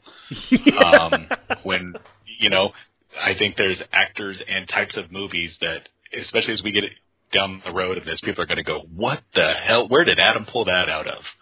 Um, and I think that's what some, some of what's going to come through. And I think what I also want to bring too is those guys over at Binge, they were. I'll say it again. We're still friends. You know, I, I have great relationships with those guys. Uh, Jack even sent me send us a Christmas card this year again. But I don't want to have a kind of a tier uh, formula when it comes to how this site is run. You know, if we have ideas, we're going to bring it to the other two. Not necessarily, we're not going to have somebody on top giving the final word. And I think that's one thing where I, I don't want this just to be a one man thing. I want this to be a three man thing um, and I want to make it make it so that the three of us are contributing equal things, which I think we've done a pretty good job of. Uh, so mm-hmm. that's another thing I th- want to bring from past experiences. And Dave, again, Dave is still a great friend of mine, but there was a point of time there oh, where uh, Adam, I think you and I both just kind of were like, "What the fuck is he thinking?" You know, I don't, I don't want that to be a part of this side. I want the three of us to have equal say.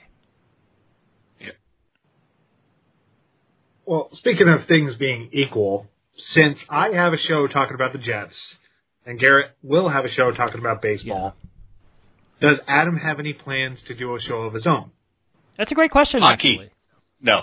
Uh, What'd you say? I'm sorry. Hockey. Actually, I could do a shark show. Not going to. Um, yes, I would like to get to the point where I'm doing a semi-regular show or a regular show, just not sure what type of schedule. Um, and for me, it would it would be based around comics, printed.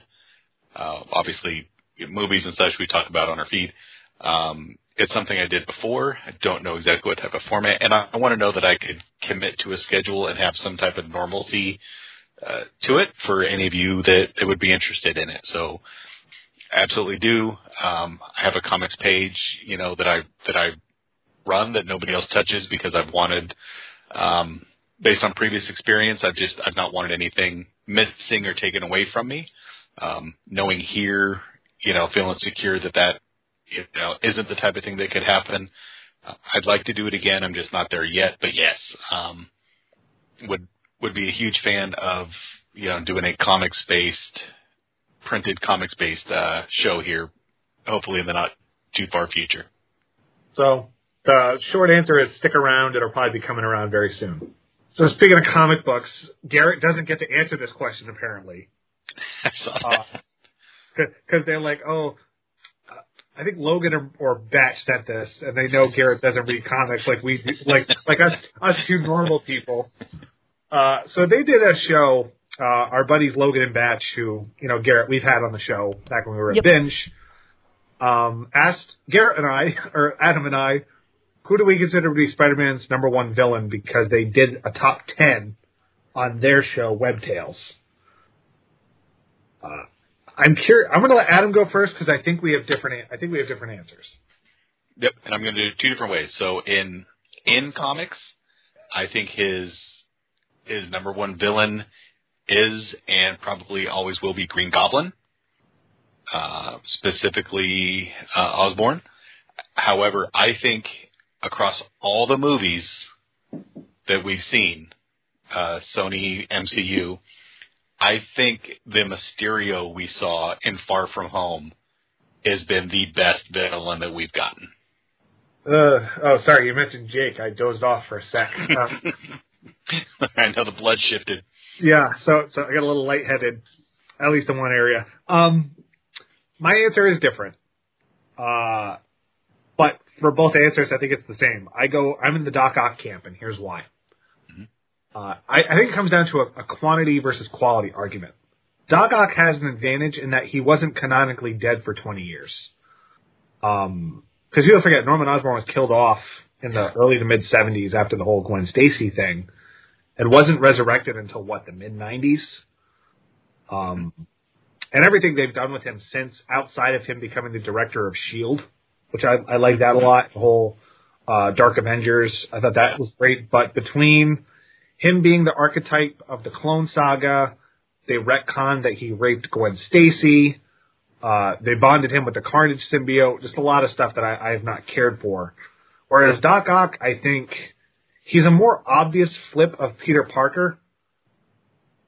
You know, as far as comparing and contrasting, but the the combination of being the leader of the Sinister Six, the Master Planner, uh, marrying Aunt May, um, and recently Superior Spider-Man, Yep. where Garrett, this is going to get really nerdy. Uh, he probably fell asleep. That Doc Ock takes over Peter Parker's body because he dies.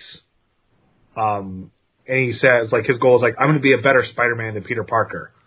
But he realizes that Peter's, like, makeup is ultimately what separates the two. Whereas Doc Ock is the, he's able to build up Parker Industries because he's capable of being just that cold-hearted businessman that Peter d- just can't physically be because it's not in his in his character. Um, so so I think that is what put him over the edge for me.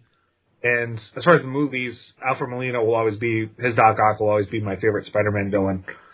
Um, uh, until he's surpassed, um, which could very well happen. I mean, Spider-Man's got a great villain collection, but I think Green Goblin and Doc Ock are the only two you can argue as being number one, unless you qualify Kingpin as a Spider-Man villain. Um, Right.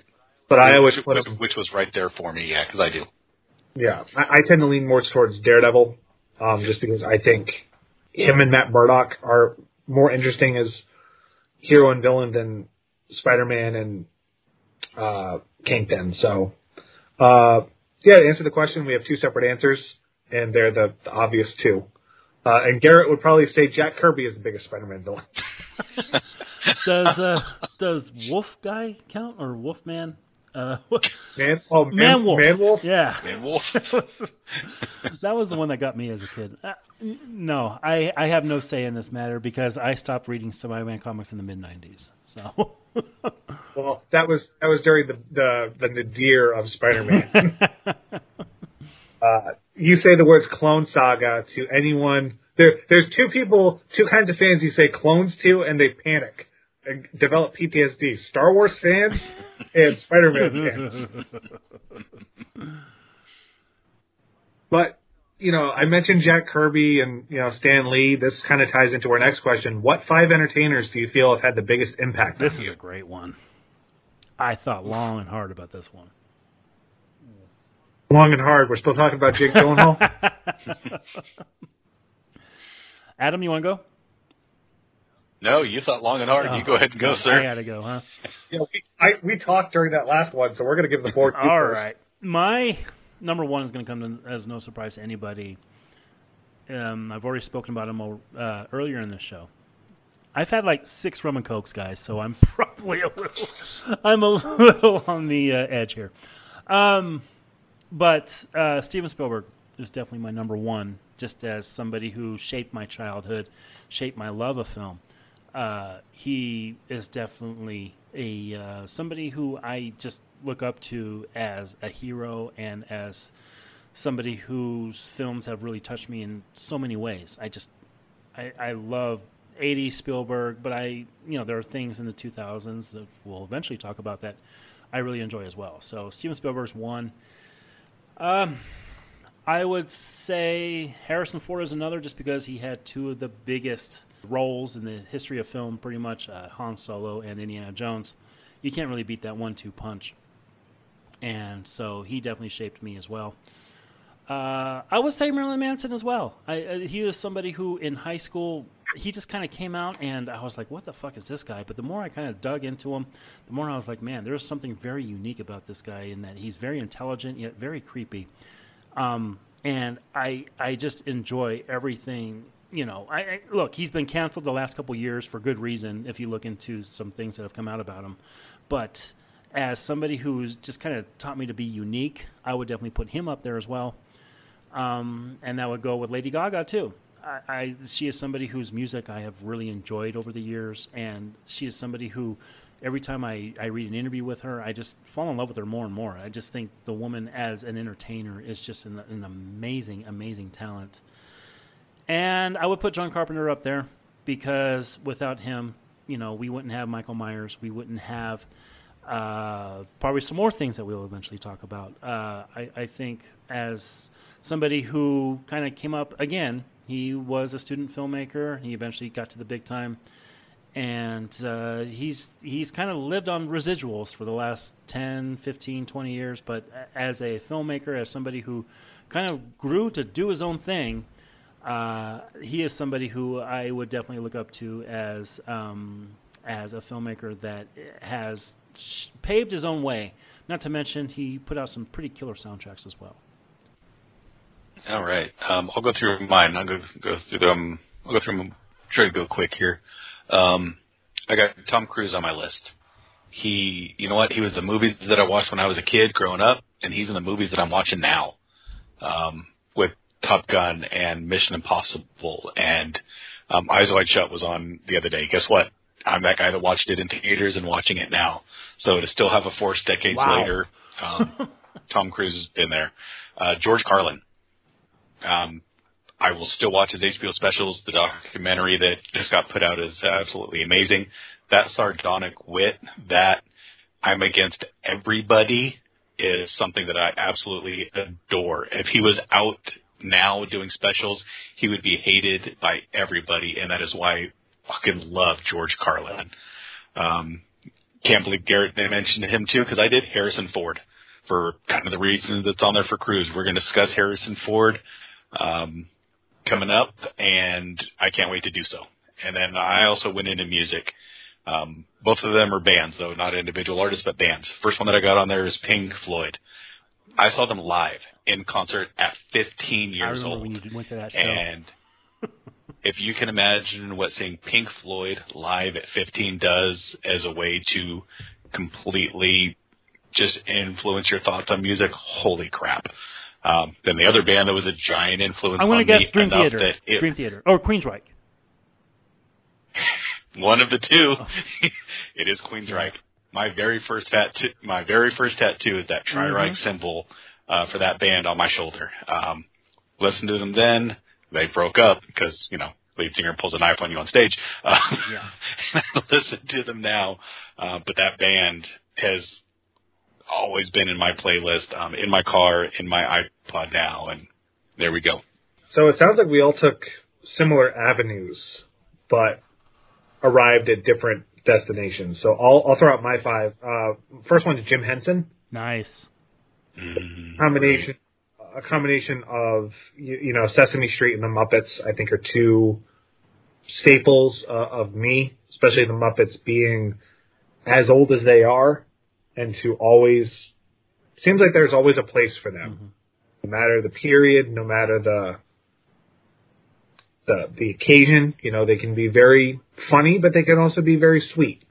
Um, I think they adapt very well. And Jim Henson, obviously, as a as a creator, uh, both with his hands and with his mind, was someone that I've always greatly admired. Right down to his uh, Wilkins coffee commercials, if you've ever seen those, uh, where they're straight. It's basically the precursor to the Muppets, but mixed with Itchy and Scratchy. uh, speaking of Jim Henson, someone that's tied into him, a musician, I picked David Bowie.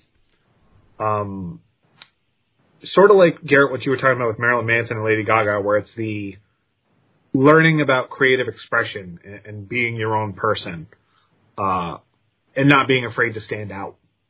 Uh, that's why I put David Bowie.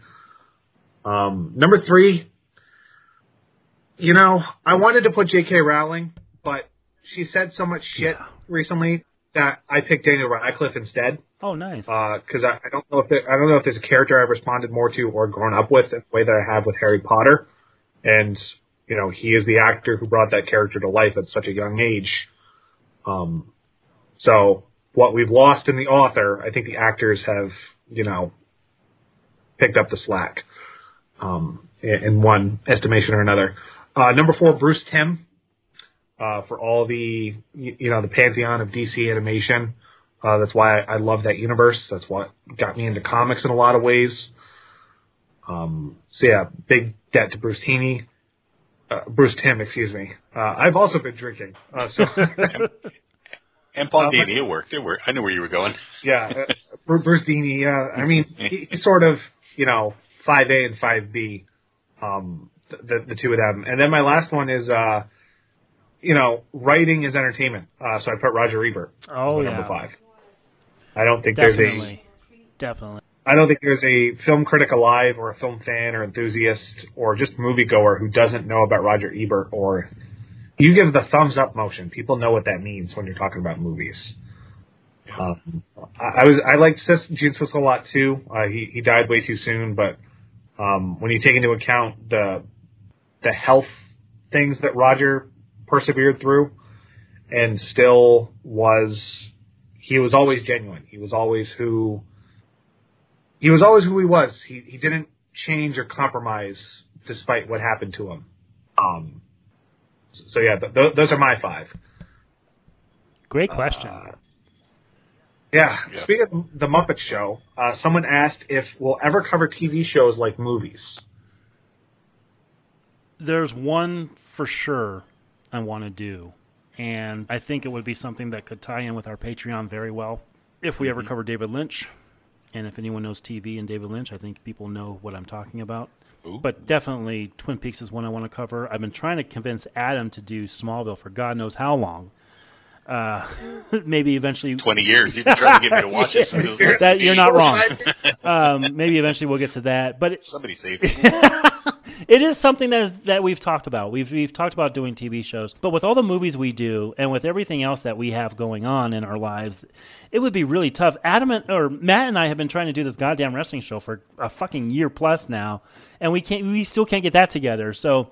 With TV, TV is definitely something we want to discuss, but goddamn, I, I, I fathom to think exactly when the hell we could actually do it. And there's Yeah. a lot. I mean, you got to think of for every season. Sorry, Matt.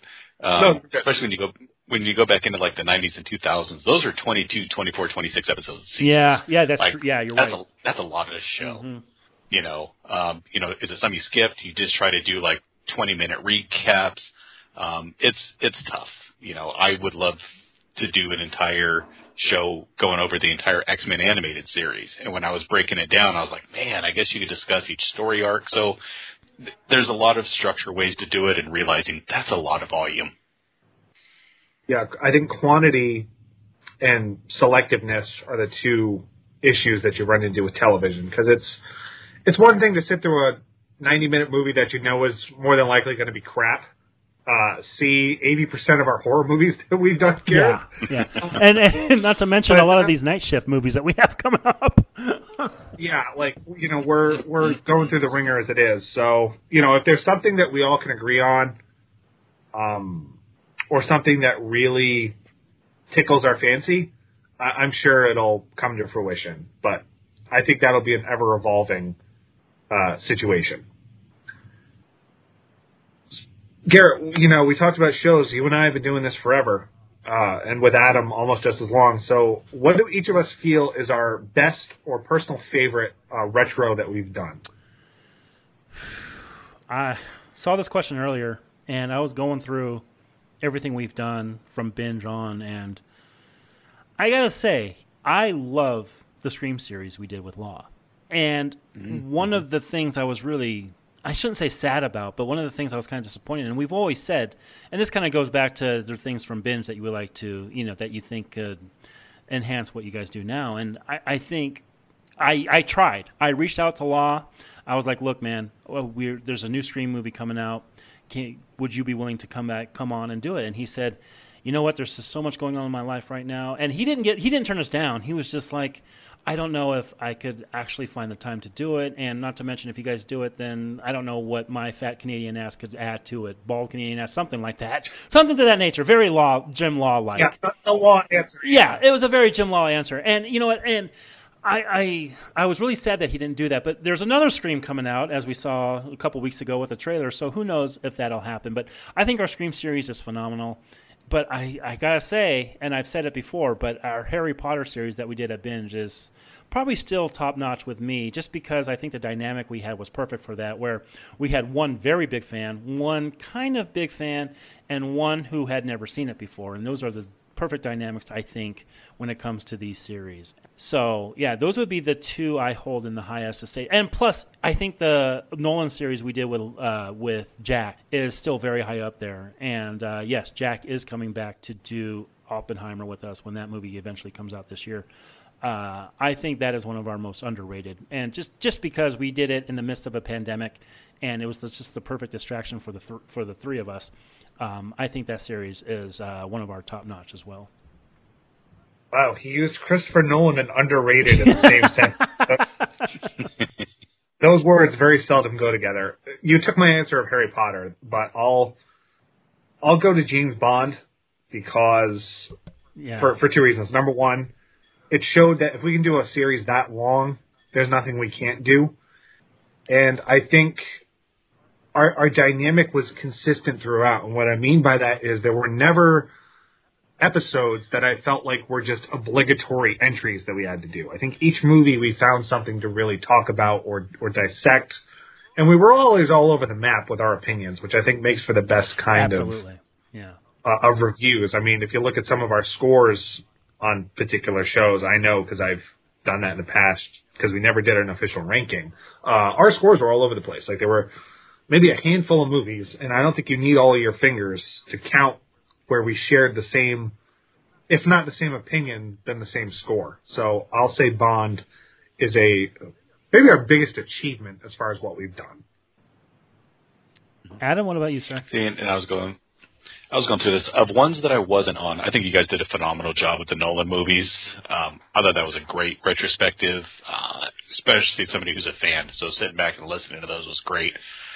Uh, and then I also really enjoyed the um, um, the uh, uh, the God damn it, sorry, the Dead movies that you did with Mick. Oh God, yeah, yeah.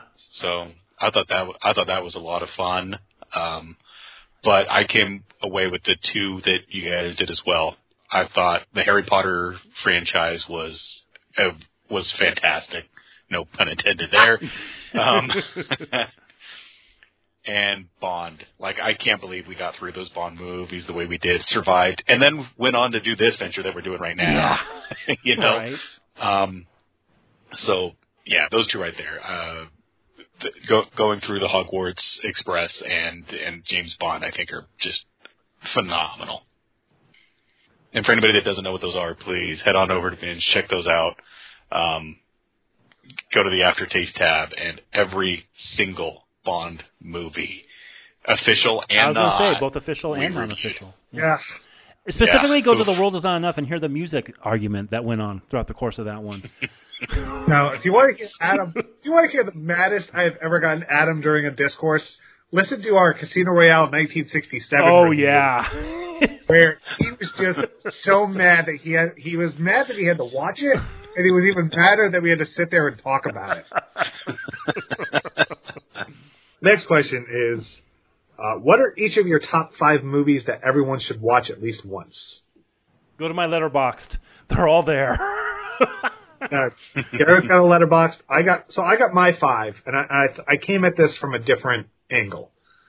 I didn't want to say you know the AFI top five because that's a cop out answer. Um, so I picked five movies that I think you need to watch if you want to learn about how old movies have shaped modern cinema. So I picked five movies, five different genres. Uh, a couple of these movies you might not have even heard of, but I think some of them are pretty well common. First one, Stagecoach, 1939. Uh, that's really the movie that revolutionized the Western as we know it in American cinema, where John Ford took 1930s B movies and at the end of the decade, uh, made something revolutionary and introduced John Wayne to the world. Um, it's got, you know, the ugly aspects of, you know, Native American depictions, uh, but you know that's historically, you know, um, something that is just an unfortunate reality. But uh, you know the the way characterization was done, uh, it established the Wild West as you know the the stage for the American myth. Uh, so that's my first one. Uh, number two, Cat People. Wow, Uh, it's the Ooh, it's really the best example. of Shikinsky. It's really, I picked the 1942, the Fritz, uh, I think it's Fritz Lang, um, 1942 version, where it's the movie that established the trope of what you don't see and what's inferred can be more terrifying than what you actually see. Uh, third one's Double Indemnity from 1944. Uh, every film noir trope you can think of stems from this movie. Uh, it, it is the, you know, femme fatale, uh, someone trying to kill their husband to collect money. Um, you know, morality plays, hard boiled narration. It's all there. Uh, number four, Seven Samurai. oh yeah, Uh, it's the movie.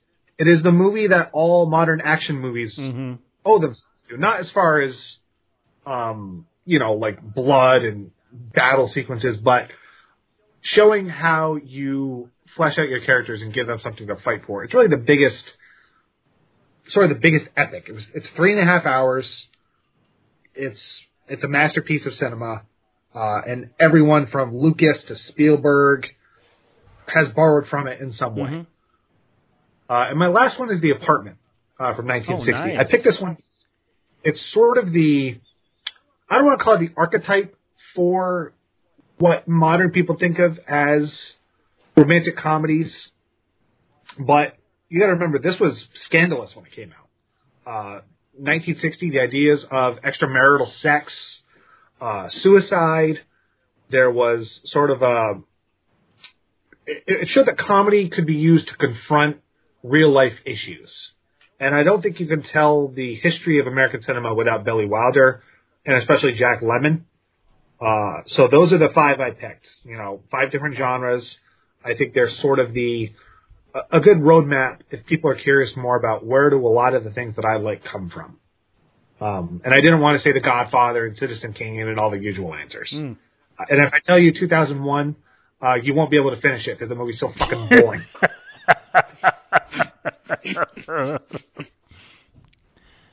This is the one I've been looking right, forward so to. going Go ahead, Adam. All right, so the first one on my list, 2001, Space Odyssey. I swear to God. Wow. Um, I think if any, I think if anything, people should at least watch it. Um, and you know what? One of the first movies I remember being taken to in a theater was 2010. Thanks, Dad. You mixed those up. Wow. Uh, oh god, that's funny. Um, second, Psycho. Um, I I don't know if there's a better movie to show the art of cinema. Oh no, that's not fair. Um, but that era of of filmmaking, of that, just uh, everything about Psycho still works to me to this day. Um, so many, so many decades later. Um, third one, and you wanted to talk about something that started a fight a long time ago. Phone booth. Oh God. Yeah. There is something I love about a real time movie. And phone booth still absolutely captivates me in that way. As well as just breaking through an actor just big time. I'm going I'm going a different way than Matt. Yeah. Um, also on that list uh, for me because it, to me this is just as as a kid or when I had kids I couldn't wait till show to show mine this film. Um, not to knock something out for later, but Raiders of the Lost Ark. If if uh, I I, I don't, I'm going to save anything for for a discussion down the road, but Raiders of the Lost Ark. And then one for me. This one's for me. The Fifth Element Oh God. the perfect amalgamation of effects, music, and crazy. Not saying coked out, but you know, I don't know. He was on something there. Um, but I fucking love The Fifth Element. To this day, that movie gets an annual watch. That, there was a fight about that movie the day we saw it together. By the way. Maybe we'll have that fight on the air eventually. I'm glad that you can keep you can keep that movie for Yeah. yourself. That's all. Yeah, and Garrett's got his Letterboxd. Uh, I think Raiders is on that list. It's number one. Yep. So, uh, yeah. Uh, so let's go to the opposite end. Are there any cult movies that you are huge fans of that a lot of people may not have heard of? And Adam, I have one that I know you're going to agree with me on. hmm So people think of cult movies as the the most common conception is they are just crap movies that people like for no particular reason. You know, stuff like The Room or Birdemic or what people think of as cult classics. But I, I, I define it as something that for some reason people look at and are just infatuated by it and recognize its brilliance in some way. And I have mine. And it's amazing this is a cult movie because it starred Robin Williams, Edward Norton. It was directed by Danny DeVito. I all knew you were going to say this movie. Yeah. I fucking knew it. You've been talking about this movie since we started podcasting together. Death to Smoochy. Is to. Smoochy. It is. It was a movie that was destroyed at the time it came out. Like th- like Richard Roeper has one of my favorite comments of all time where he said, uh, like I'm convinced this like we should send this movie to Germany because I refuse to believe that this many talented people could make something this bad. Um, I think it is one of the great comedies of the last 30 years because it is it is unapologetically misanthropic. That's what I like about Danny DeVito's movies is that he makes movies about bad people and really doesn't go out of his way to redeem them in any way. Like they go from being despicable to you can look at them without punching them in the face. And it's got it's the movie that almost killed Edward Norton's career because he was like viewed as the next, you know, uh, People versus Larry Flynt, Primal Fear, Fight Club. Like he was a serious actor. And you look at him in this movie in a pink uh, rhino suit, holding up dick-shaped cookies, uh, and it, it's just. I mean, look, any movie that has Harvey Fierstein as a mobster, I am so there for. You know what? Our Patreon's going to be four movies like that. Yeah. That, that may be a commentary. Ugh. All right. Well, on mine that I got something on there cult wise, and this one, there was one name that got me out to see this movie. This movie is Repo, the genetic opera. Oh my god. Now, that name was not Paris Hilton. Thank God. But it was Sarah Brightman. As we talked about earlier, she was my Christine Daae from Phantom of the Opera here in San Francisco. And when I saw her in the marketing for this movie, I had to go out and see it. And I adore Repo the Genetic Opera. You've been talking about that movie since Uh, it was out.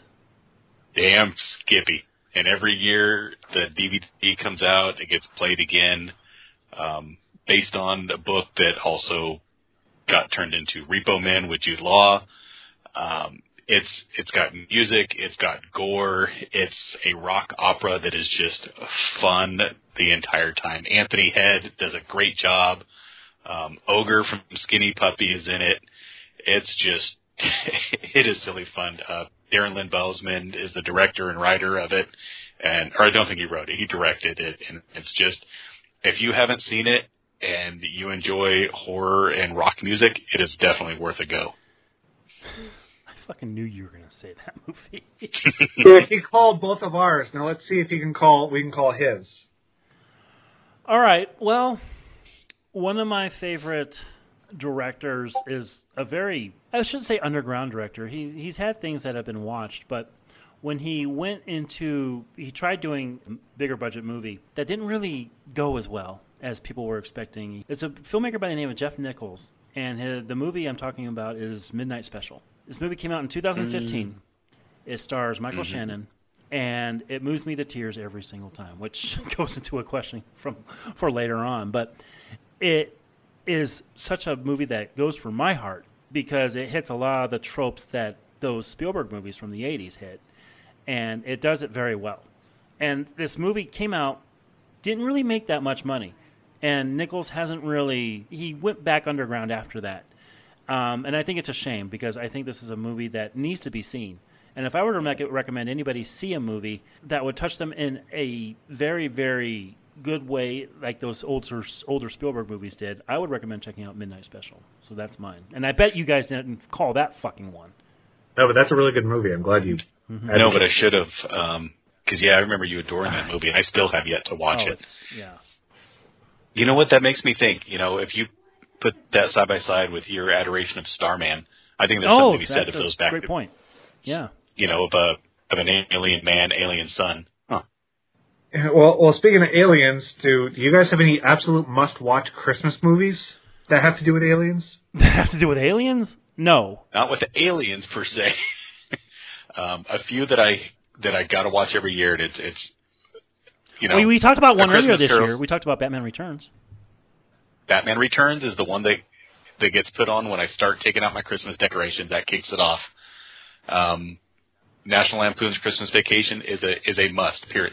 Laura walks out of the room because she's sick of it at this point. then she'll come back in by the end. Don't care. I have my my um my mug that looks just like Wally Moose, and that's what I drink my eggnog out of. My kids got a kick out of that this year. Um, but then the one that, it, if I could only choose one, it is a Muppets Christmas Carol. Period. And that's also the one that, no matter what, brings a tear to my eye, and it's fucking Muppets. Matt, same. No, I have I have two separate ones. Uh, one is Scrooged. I watch that every year. Oh wow. Mm-hmm. And the other one is Kiss Kiss Bang Bang because I it is always a shade black Christmas at my house in some capacity, um, and and that is the one I, I find myself uh, going back to basically every year since it's come out. I still see Scrooged every year. Haven't seen Kiss Kiss Bang Bang though. Wow. Well, I, as I mentioned earlier, this podcast, I, I will make Violent Night a very big tradition. Every year I will watch that one. Um, I'm not a Home Alone guy. Uh, I do watch Die Hard every year. That is a tradition as well. Uh, but mm-hmm. there's another one called One Magic Christmas, which I watch it every year because it's one of the darkest fucking Christmas movies I've ever seen. it's it's it was released by Disney in like the mid '80s, I believe. It's got Mary Steenburgen in it, and throughout the course of this movie, her husband dies just so that this woman can feel the spirit of Christmas again. And that, that that's what I'll say about it until somebody goes out and sees it. Uh, but that is definitely one that I I watch every year. Um, I watch Elf every year. I adore that movie. Mm-hmm. Uh, I, I, I'm not too different, you know. When it comes to Christmas, it's just it's just one of those holidays that I like to get into the magic of it. You know, I have certain listens as well that I do. I always listen to Christmas music. Um, it's just it's just a magical holiday for me, and I do get in the spirit of it every year. Hmm. Well, spirit kind of ties into the the next question, which was movies that we watched as kids that impacted how we are now. Uh, my default answer is Harry Potter. I know I've I've talked about that numerous times. Um, but outside of that, I picked uh, Disney's Beauty and the Beast Oh wow. uh, as my other one. Uh, reason I picked that is because I think it is the when when I think of Disney animation and all the things that I think their best movies should have, it checks all the boxes. Music, check. Uh, likable protagonist, check. Romance I buy, albeit with Stockholm syndrome, check. Uh, interesting villain, check. Uh, beautiful visuals, check. Uh, I think everything that makes Disney Disney is personified best in that movie. That's a good one. You know, I was um as a kid, I think I'm gonna go with the Black Cauldron. Oh yeah, another one you Um, talk about. again, going with Disney. Yeah. And the big deal with that to me is I was reading those books as a kid, the Chronicles of Prydain. Uh, so I was excited to have a movie based on it. And the move, for those that don't know, the movie basically combines the first two books. It, it was so, it was different. It was, it was obviously violent. Disney's first PG animated movie. Um, and then, I mean, it just kicks back the love though to the books. I mean, I'll put it on now and I'll grab the books again and read them. Uh, uh, it's it's just such a different type of of of movie as a kid that fueled my love for reading that then tied back into it. So it's just that perfect symbiotic relationship of of media melding together. Even though clearly it didn't work, I mean it you know, fired a lot of animators because of it. Um Tim Burton got fired before the movie came out. Um but yeah, the Black Cauldron just it it had some shaping in it for me and definitely definitely mattered. Can I replace one of the answers I had earlier with Stephen King? I want to replace Marilyn Manson with Stephen King. Can I do that? Yeah, that makes sense. Yeah. I'm going to go ahead and do that. You said reading, and I was like, oh my God, that was my entertainer that really personified me, which will come out in the course of a retrospective that's going to take 30 years. Uh, all right, getting back to the question at hand. Uh, E.T. for me. It was a movie that I experienced with my father, and we ended up taking my mother later on that day uh, because she was working at the time we went and saw it initially. And it's a movie that really personified what I feel when it comes to a movie that tugs at you, but at the same time just takes you on a journey. And I think Henry Thomas is his performance in that movie is one of the most underrated performances ever put to film. I think he is so good in that. And just the alienation that comes with being a boy trying to live without a father and having this creature come befriend you and be that father figure as well as companion uh, just to get him through those early ad- adolescent years. Um, it's just it's a movie that I saw. It really hit a spot with me as a child, and I watch it every year. And it again, this goes to the the final question that we have here, but it, it, it makes me cry every time I watch it, just because you know I don't think there is one person, not only boy, but one person who hasn't felt that alienation. And E.T. when I saw it, and I still watch it, it it just moves me to the point where I realize that it's it's a movie that is um, is very magical in my eyes, and that really taught me the magic of movies. So yeah, E.T. was the one that really, really uh, formed me as a child, and it's one that I always refuse to do a full, you know, full on review of like we usually do with everything else, just because I know if I dissect it, I'll find flaws in it, and it's just one of those movies I just want to experience. So yeah, E.T. for me. So let me just say, I love that you use the word alienation when You like describing? ET. I did that on purpose. Yeah. So I think ET holds up pretty well. Uh, so the question is, are there any movies that you watched again recently that aren't as good as you remember them being? The Goonies and the Monster Squad. Yeah. oh my god, I, will love those as a on Goonies kid. And agree. What's that? That I'll agree with you on Goonies there. Oh my god, I, I watched those as a kid, and I'm like, oh my god, I love these movies, and I watch them as an adult, and I'm like, Jesus Christ! And this this is after I've I've just praised Spielberg this entire podcast, but I watched the Goonies now. I'm like, will you guys, will you kids please shut the fuck up? like, there's so much shouting in that movie, and the Monster Squad is one that I loved as a as a as a uh, pre-adolescent boy, and I watched it as an adult. I'm like, oh my god, how stupid is this movie? So definitely those two. No, you know what? I racked my brain all day, and I couldn't come with any that came to mind right away. But Goonies is a really good one. Um, other than that, it was I don't know how young I was, but Hellraiser three. Oh my god! That that was so fun growing up, and I watched it recently when I was watching Hellraisers before the new one, and I was like, this thing's fucking unwatchable. Uh, so I have I wrote down Little Monsters. Uh, if you don't know what this movie is, this is uh, the Fred, Fred Savage, Savage. Howie Mandel Yeah. uh, movie, which I loved as a kid because it, it was it was juvenile, but it also had dark elements. Like especially when Frank Whaley comes into the movie, uh, in the climax where his face gets ripped off. Um, but oh my god, it, it is.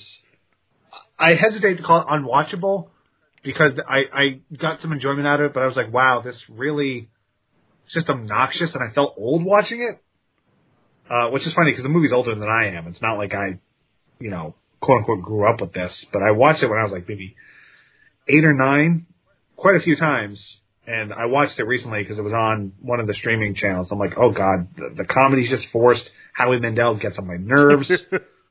uh, which I guess is common throughout all aspects of life when it comes to Howie Mandel.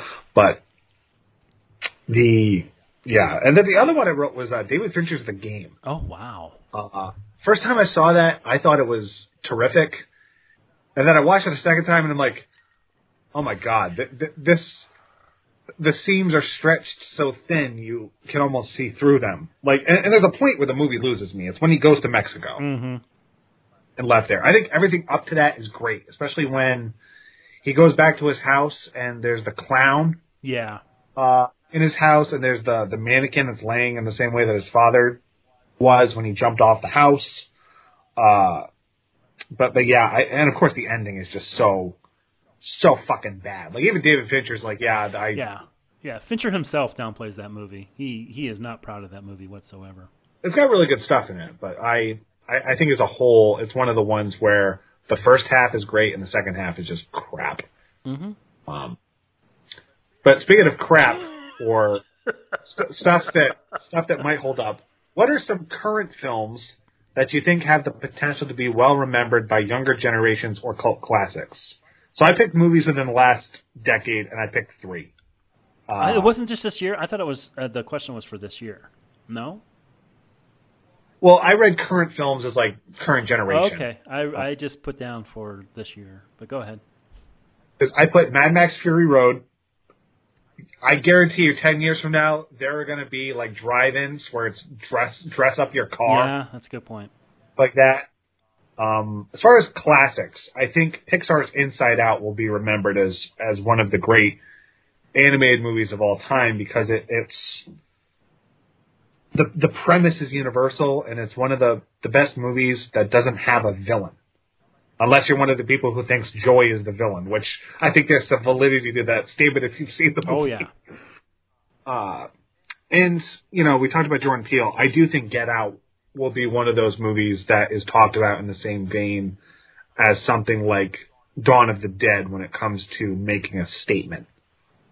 Um, so, so those are my three. The MCU I sort of put as a whole, but that's really going to depend on either A, if it's still going 10 years from now, and B, what, when, when the kids who grew up with these movies, when they grow up and they have kids, is the next generation going to respond to it as something that's already happened, not necessarily something you lived through? Mm-hmm. Um, because I think, like Harry Potter as an example, I think those movies, those are gonna live on, and they have been living on. If you look at Universal, if you look at HBO Max, Yep. anytime it's on Freeform, it's still some of the most viewed television out there. Um, and it's not just my generation anymore; it's the one after me. So it it can be done, but I'm curious how what the Marvel legacy is going to be. Yeah, it's tough because when you look at those, some of my favorite ones that I enjoy watching over and over are the earlier ones. It's the original Iron Man. It's Winter Soldier. You know, it's not anything really from the last two phases unless we're talking certain sequences. So, yeah. For sure. So I came up with with a couple of mine. Were not from this year either. So sorry, Garrett. All right. Um, I did have Mad Max Fury Road on my list. Um, I think that's something that's that's going to be talked about as the pinnacle and end of physical practical effects. Um, unless he does another one. That God, that movie still works, and it's such a simple premise. It's like the raid, but instead of going vertically, you're going horizontal. Go from here to here. That's it.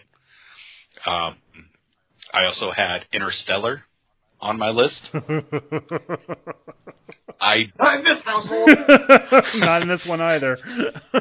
I don't think there's one that is aged better in Nolan's filmography than Interstellar.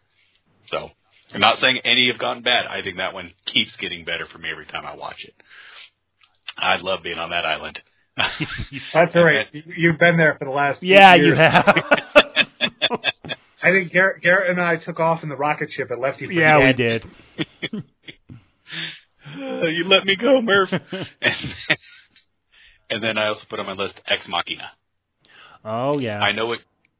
I know it does have a cult following now, but I still think as time goes, people are going to look back on that and go, "Damn, that's such great storytelling that is simple. It is three people in a house, you know, and who's who's the the android, who's the robot? Because it makes you question the reality of you as you're watching that movie. And fuck, that thing is brilliant.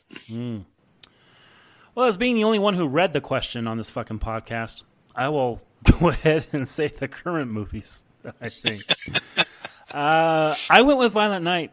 I think that is one that is going to catch on. I think people are going to watch that in future generations and think, man, that is like the perfect fucking uh, perfect companion piece to Die Hard if you watch that movie. So, plus with the magic of Christmas being put in that, it's definitely going to get a pretty big cult following. And then I also put the invitation on. I think there are things in that movie that people will eventually, throughout the years, like kind of like the Babadook, they'll watch it and they'll they'll see some things, and it's it's going to catch on as one that will be um, one that is watched and is very underrated as far as what came out this year that people have seen. So those are the two I put.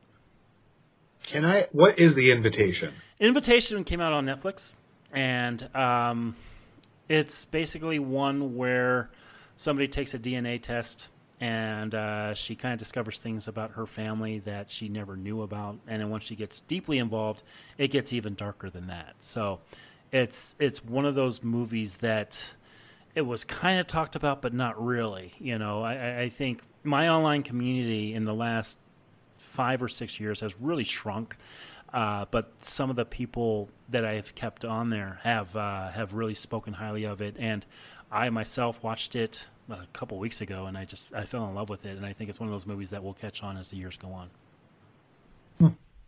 Kind of like um, what was the one um, that the same guy who did Midsommar did? Um, Oh, yeah, kind of like that one. I think Hereditary is definitely going to be one of the ones. Definitely, that's- yeah, and that's a great point too. You know, and the way that you know people talk about the there's certain movies where it's go in knowing nothing. I think that's going to be one of the ones that'll that will be the constant whenever people discuss Hereditary. It's don't don't look up what happens Mm-hmm. because Great point. of it is dependent on shock value. Mm-hmm. So speaking of shocking, I uh, love this question. how much how much cheese or camp is too much in a movie? Adam? Mr. Fifth Element. Yeah. Super green. I, you know what? I think it has to do with the tone of the movie. Um, if a movie's designed to be campy and funny throughout, I don't think you can go too far. I, you know, for me, it's the Thor Ragnarok and Love and Thunder thing. I think one set the tone and kept it. I think the other one was imbalanced on tone. So I think that's how it is. But so much it, I think, has to do with mood. You know, there's times where I've walked out of a movie with my arms crossed and went, "What a piece of crap! What the hell were they thinking?" And then watched it later with a friend or just in a brighter mood, and suddenly you're like, "Oh, you know what? Now I get it. Now that that hits right." So I, you can go too far, but if the movie's designed to be cheesy, you know what? Sometimes it's okay just to have just a stupid, silly, fun movie.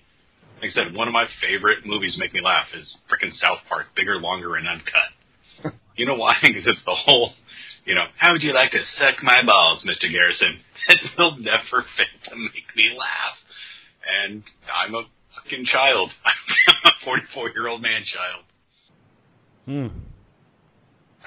I, it's really a case by case basis. Yeah. And you have to you have to judge the movie based on its intent. Uh, We talked about it this year, Batman and Robin. I think that is the prime example of what happens when you take camp too far into a direction where the entire movie becomes laughable, even when the movie is saying you should take these key excerpts seriously. On the opposite side, I think the right level of cheese, the example I always use is Punisher Warzone, which is a, a it is a splatterhouse horror movie masquerading as a superhero movie, Mm-hmm. where it is so goofy between the villains, between the kills. I mean, there, there's the scene I use all the time when he shoots the rocket across the sti- across the rooftop and it hits the guy. Uh, he punches a guy's his face and comes out the other side.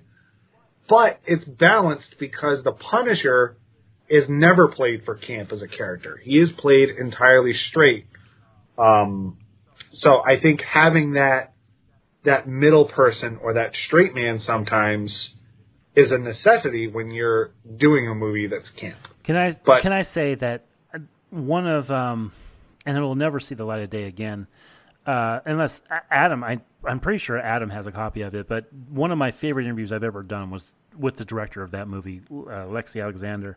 Oh yeah, Lexi, I will look. I think I still have that interview. Oh my god, it's one of my favorite uh, interviews I've ever done because she said she was getting pushback from all the Marvel, uh, from all the studio heads about that movie with every single uh, thing she did in it. But it's just it's one of those things that uh, God, I, just, I let me just say I just can't wait to cover that movie once we eventually get to it in the Marvel verse. It's just it's, it's such a fun, fun, fun fucking movie that oh I love that movie.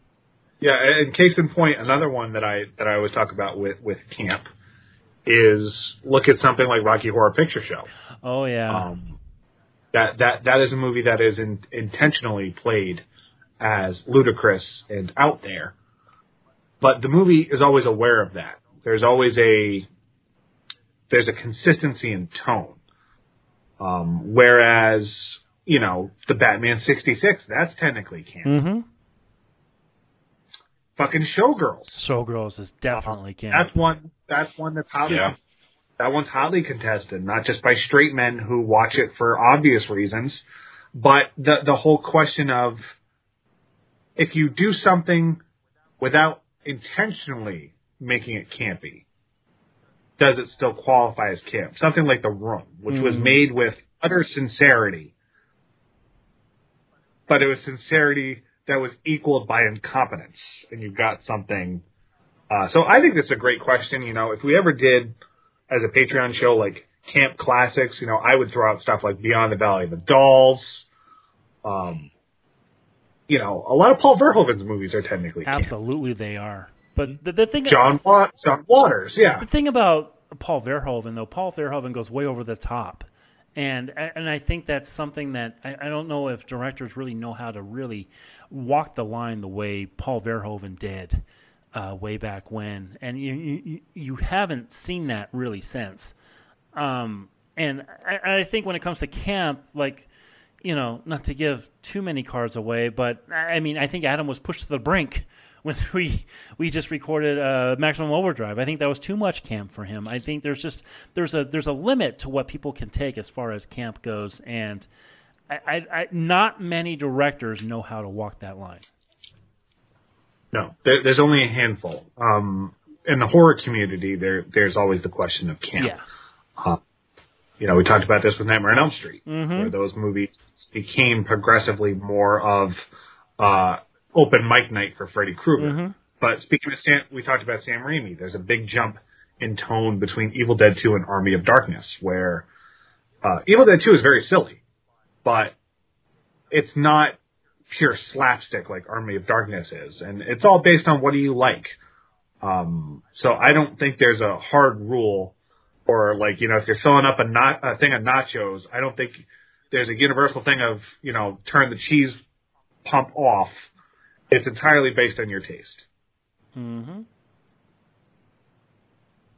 You know, I paused so some of you could go get nachos because now I'm freaking starving. I'm also I'm also a few drinks deep, so Yeah, me you know, too. my appetite's starting to Mhm. up. Uh, we're almost there. Ooh, that's a good one. Uh, what actor do you personally think has more range and potential, but are more typecast or stuck in a very narrow role, like Jonah Hill is mentioned in the Wolf of Wall Street podcast? Hmm. So I got mine. I got mine too. Uh, uh, I have two technically. One Seth Rogen. Um, Steve Jobs was the example I used. Um, I thought he really held his own against Fassbender in those those scenes where they are really going back back and forth. Uh, and the other one's Gerard Butler. Uh, I hate. He must have student loans or something, and that's why he picked so many fucking terrible movies. he did have a run there of just Plane. terrible, terrible films. But like, you know, I think he's, you know, he's obviously a very dedicated action star. I thought 300 was going to be like, you know, take him to the the stratosphere. Yep. Um, but you know, I think he's. If you've ever seen Coriolanus, he did Shakespeare very well, um, which is amazing because didn't. I didn't think he had it in him. Uh, I think his singing is terrible in Phantom of the Opera, uh, but I, I at least admire that he took a chance like that. Um, so, so those are my two. I, I think it's you know, especially now that Butler's in his fifties. You know, there's only the the window is getting tighter and tighter for him to make a move. Mm-hmm. And Plane does not look like it. But, but you know what? I saw the trailer. I'm like, fuck, I want to go see that Fuck, garbage. that looks fun. it looks like It fun looks trash. so terrible. it's really, really bad. Uh, well, all right. I'll say the one the one on my list is Michael B. Jordan. Um, we're gonna see him later on this year, and we're de- we're gonna be covering Rocky in the future. Uh, I, I, th- but I think he is somebody who can go past being Apollo Creed's son and uh, being in Black Panther. I think there, there, there are way more places he can go. So what I had, the first one that came to mind, and it's amazing, I think it's the third time I brought him up, is Tom Cruise. But the reason is when you look at something like Born on the Fourth of July, which uh, unabashedly deserved an Oscar, and for me specifically, Vanilla Sky. Boy, are we Um, gonna fucking fight! Oh my god, if we ever do those two movies, both of those movies, we're gonna fight. Yeah, uh, for the record, Vanilla Sky is in like my 20 most hated movies. Same. I despise Yeah. it so much. So the great Vanilla Sky puts on an amazing performance, especially when he's got a mask on. So Cruise has the ability to really do some amazing acting. Now, at this point, he's a stuntman, you know, and, and I admire that. Um, I also had um, um, Zoe Saldana. Oh, good Now, one. especially being stuck in genre. So she did a movie a while ago, uh, Colombiana, and yes, it's an action movie, but it it changes enough that you can really see that she's got more to offer. Uh, she's got a little more emotion in that, and I understand a lot of the conversation that's been out recently of her feeling like she's been, you know, pigeonholed in green screen for the last decade because she has. Um, but I think she's an amazing, talented actress that could bring so much more than what she's being stuck in. I, I do have an actress. I picked Melissa McCarthy. I was gonna um, go with her too. I want her to do more stuff like Can You Ever Forgive Me and St. Vincent, where she's not just a bumbling fool. Um,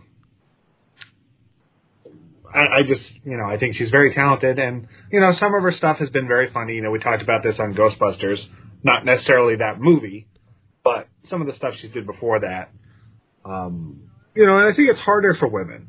Absolutely. um, especially women who are not, you you know, your Jennifer Aniston's or your Angelina Jolie's, where they're getting roles largely based on how they look, Mm-hmm.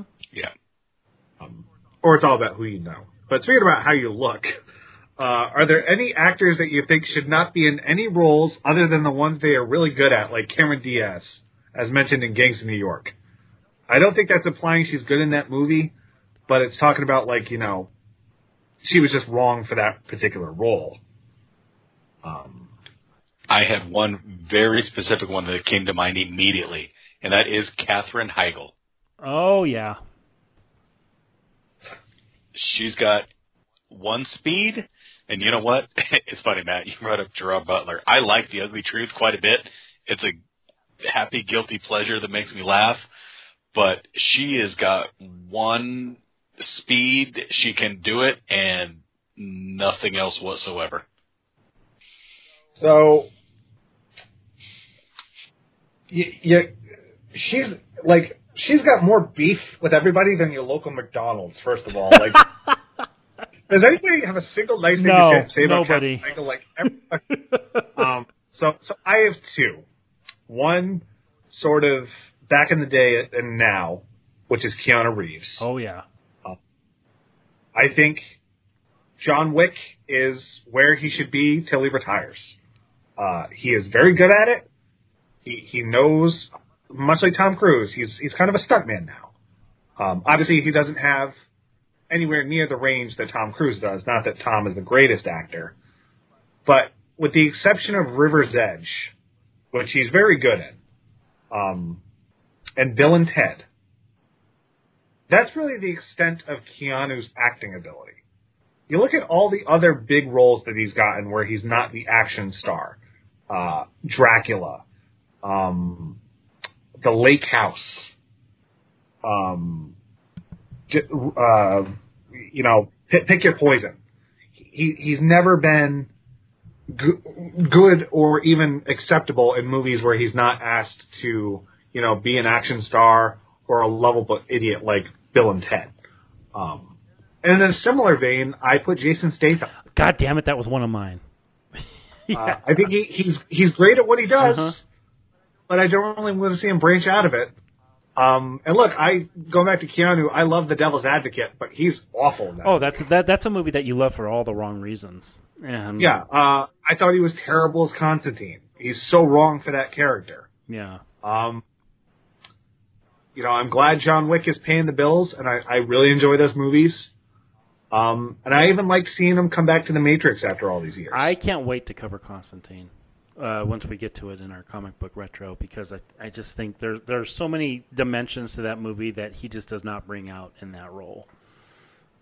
Um, and then my other one I had, in addition to Jason Statham, which you fucking stole, uh, was uh, was Vin Diesel.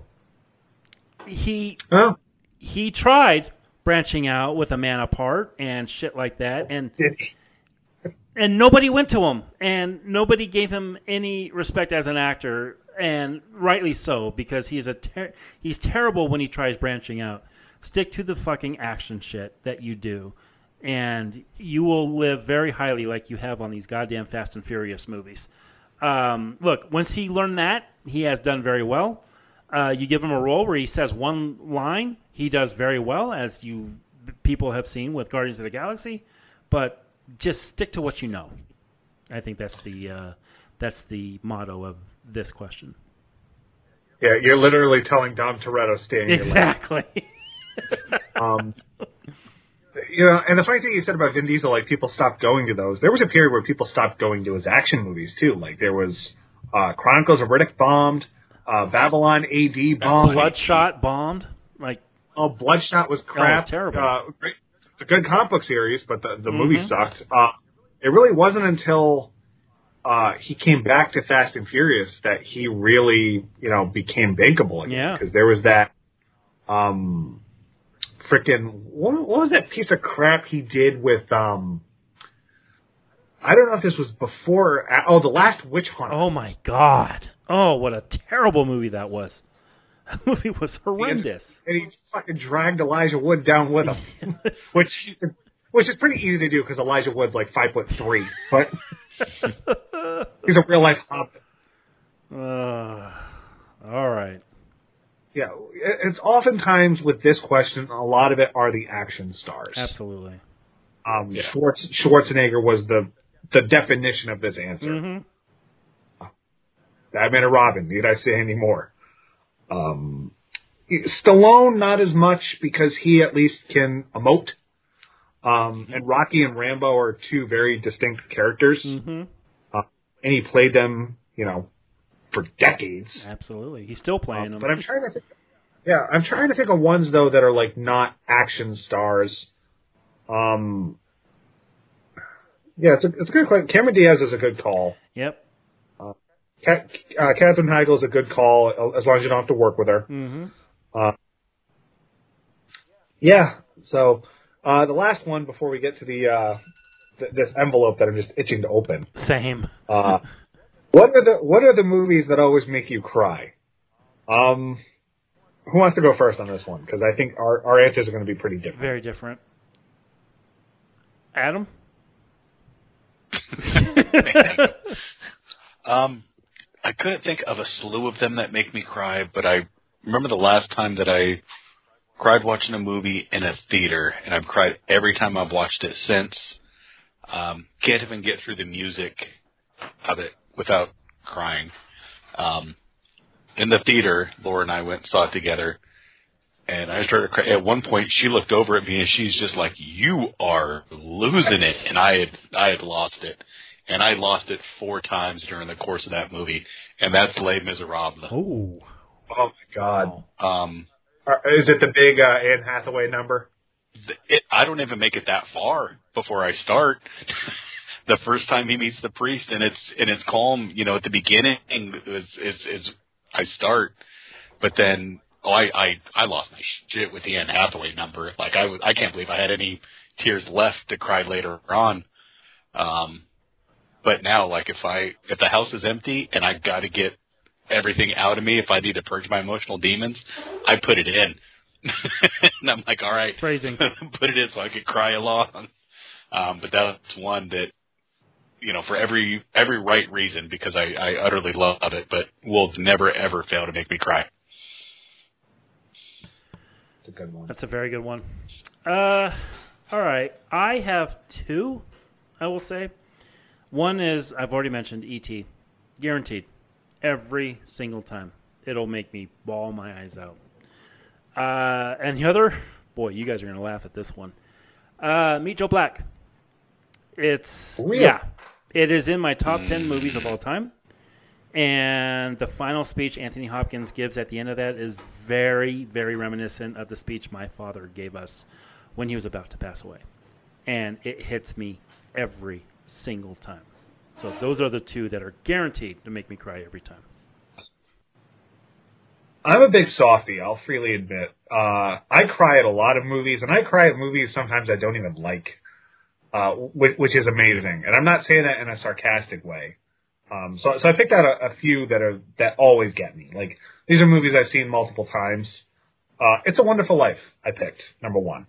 Uh, talking about Christmas movies, it's the once he returns, um, to Bedford Falls, and he's just overjoyed and exuberant and full of life. And he looks at the towards the end when he looks at the the note that Clarence left him in the Tom Sawyer book. Uh, that's a big one. Uh, second one is about time. I don't know if you guys have seen this movie. Um, One time.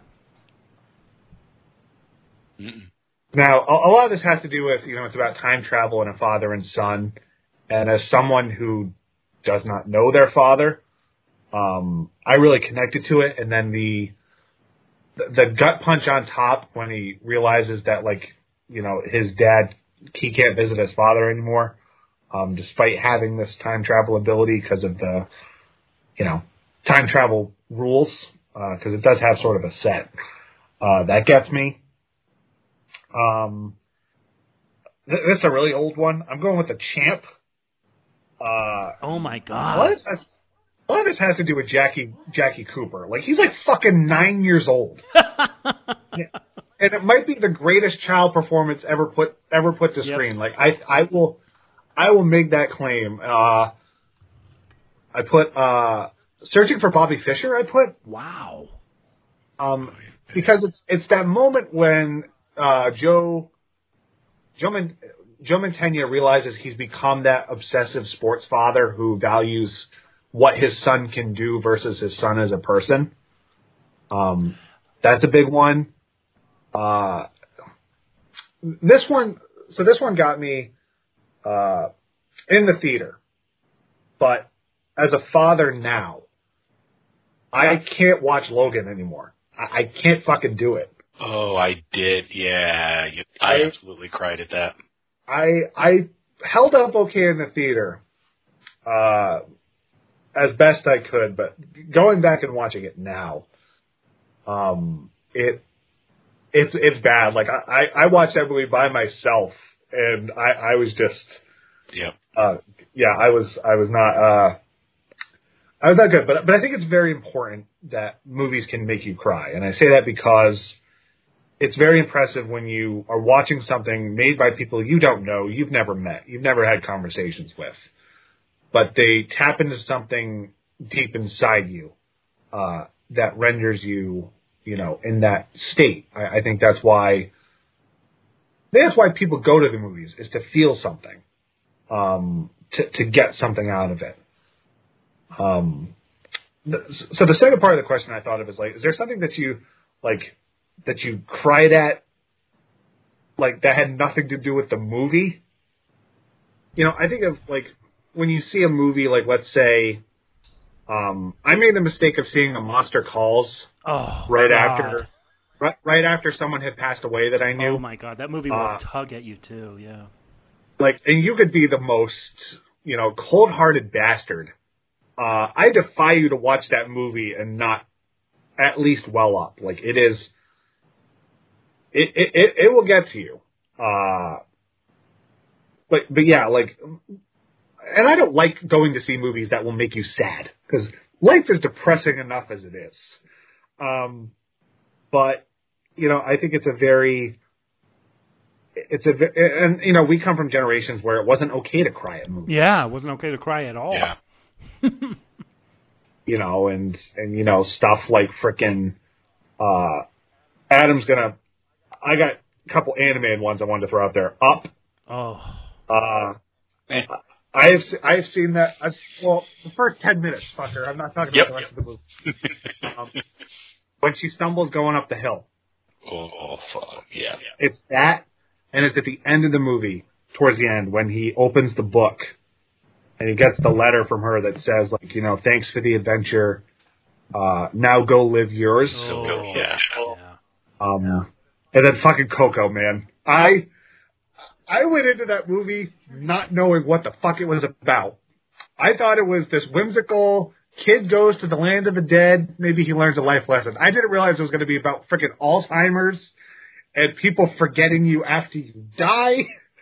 So Coco, we all watched together, and I originally went into it, you know, kind of uh, whatever. I already watched Book of Life, and I liked that one fine. And we're watching it as a family. We're sitting on the floor, and it gets to that end moment, and you see it coming about five seconds in advance. And Laura looks at me, and I look at her. We're both like, "Uh oh, uh oh, uh oh," and it starts, and our kids turn around, and we are bawling, and our kids are just like, uh oh, mom and dad are both losing it. And yeah, co- oh, Mama Coco. Oh shit. Yep. Yep, I, I think there's a there's a lot of and Pixar is very good at this. You know, with I I think of Toy Story two. Uh, Garrett, we talked about that. Yeah. There, there's the I don't care for Monsters Inc., but I think it's very touching when it gives him that the piece of wood for the door at the end that that he that he kept. Uh, I have yet to rewatch Finding Nemo as a father. I don't know if I can do it. I'm not going to lie to you. Mm. Um, but, but yeah, I think you know, pl- uh, and other ones we talked about. Spider Verse got me, but a lot of that had to do with Stan Lee just passing away. Yeah. You Um, mentioned the champ. That brings up Rocky for me. That one will get me every time. It's in my top ten, top five. Yeah, sports sports movies are like the one where you get a pass for crime. Yeah, absolutely. Yeah, especially Uh, if you're a dude. you know. Yeah. Yeah, I think of that. I think of um, uh, oh god, what, what? Remember the Titans has some really powerful stuff in it, as cheesy as it is. Um, you know, I, I think Miracle has some great stuff. Uh, the Wrestler destroyed me. Um, which is funny because I hate Darren Aronofsky.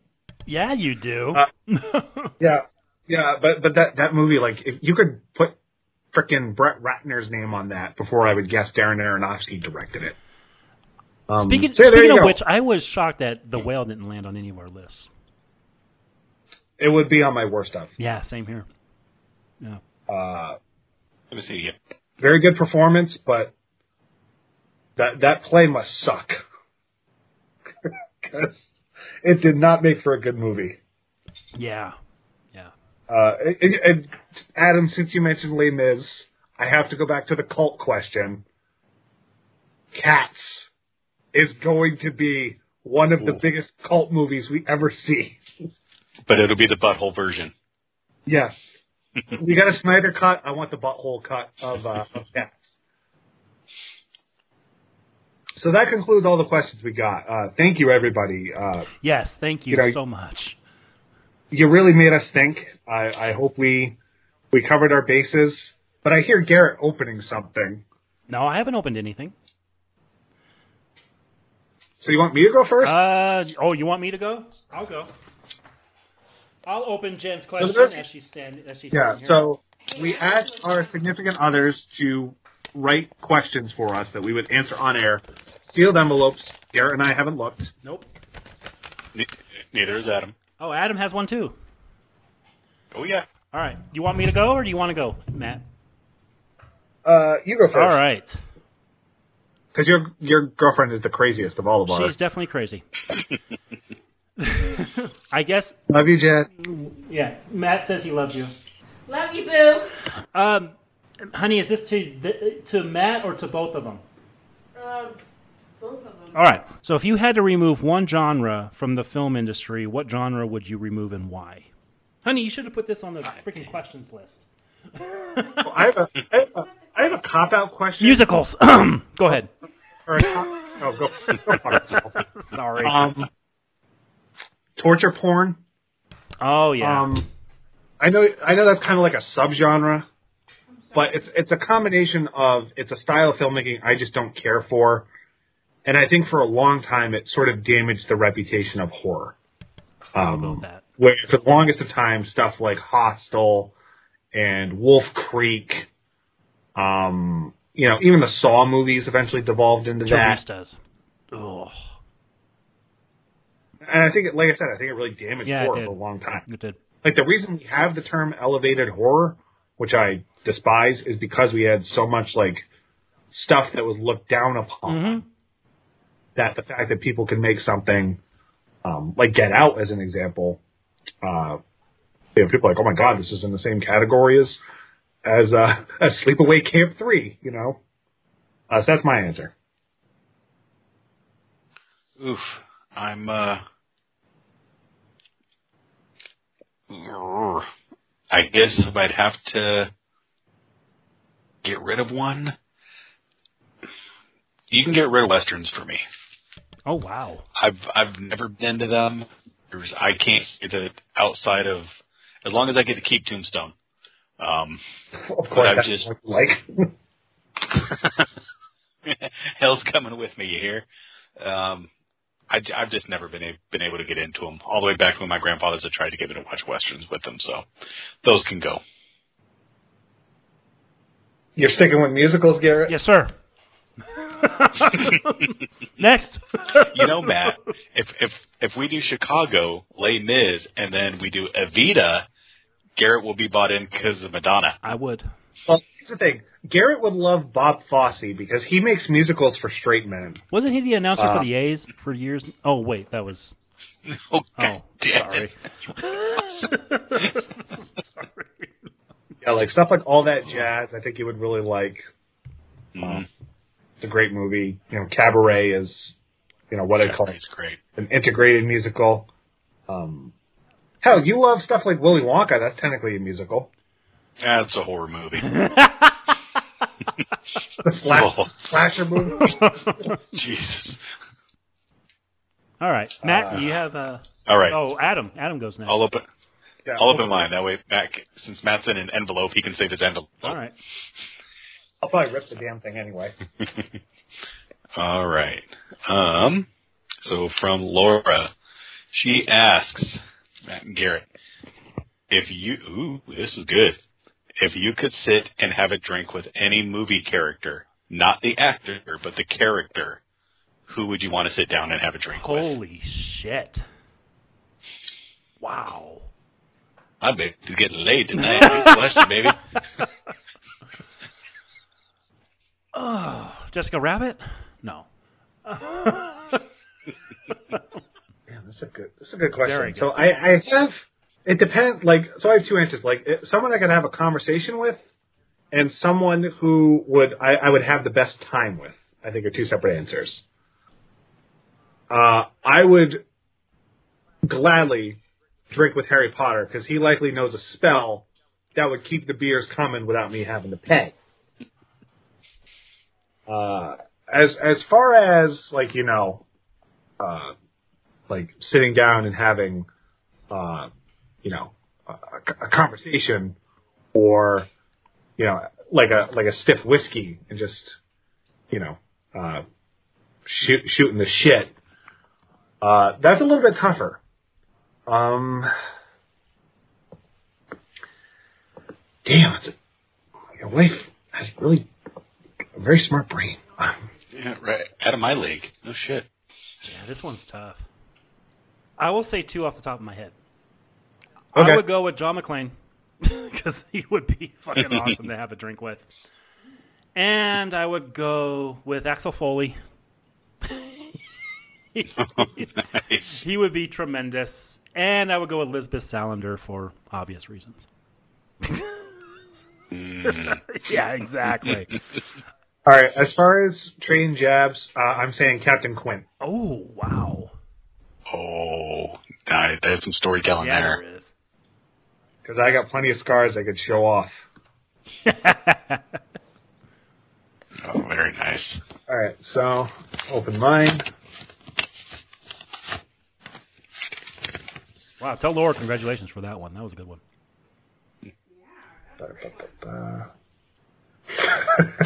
Oh, you fucker. Uh oh.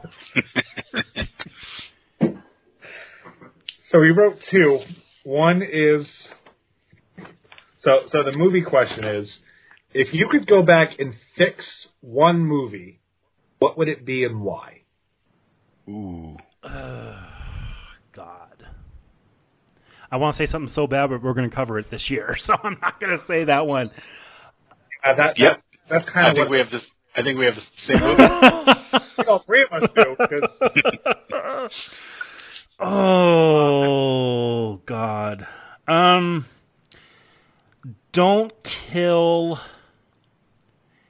Hicks and Newt, and let the family unit live in Alien Three. oh, damn. Because I think So- taking them away took away exactly what James Cameron was going for in that previous film.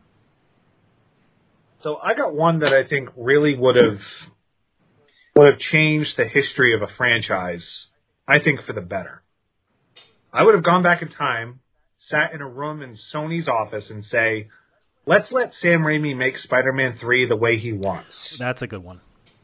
Um, because I don't believe we would have gotten the Andrew Garfield debacles.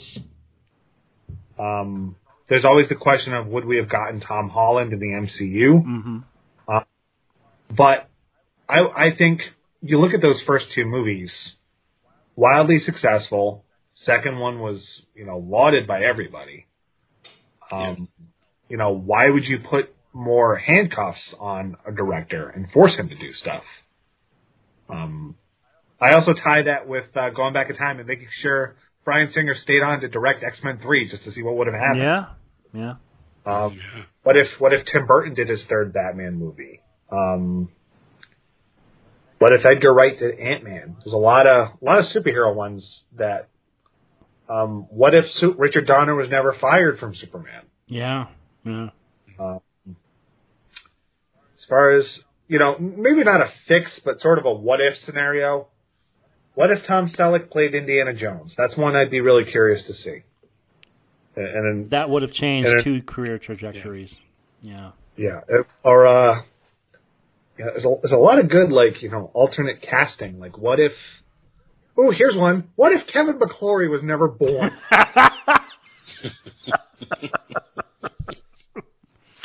That's a James Bond reference Yep. for those of you. Yeah. who know. Go back to our James Bond retrospective to hear that one. You take Alien versus Predator. You let it be rated R. You cast it well, and you build it out towards a franchise, separating the two creatures away from each other before bringing them back together later. Hmm. So the second question now, Adam. Now, was, Adam, do you have one that we haven't covered this year?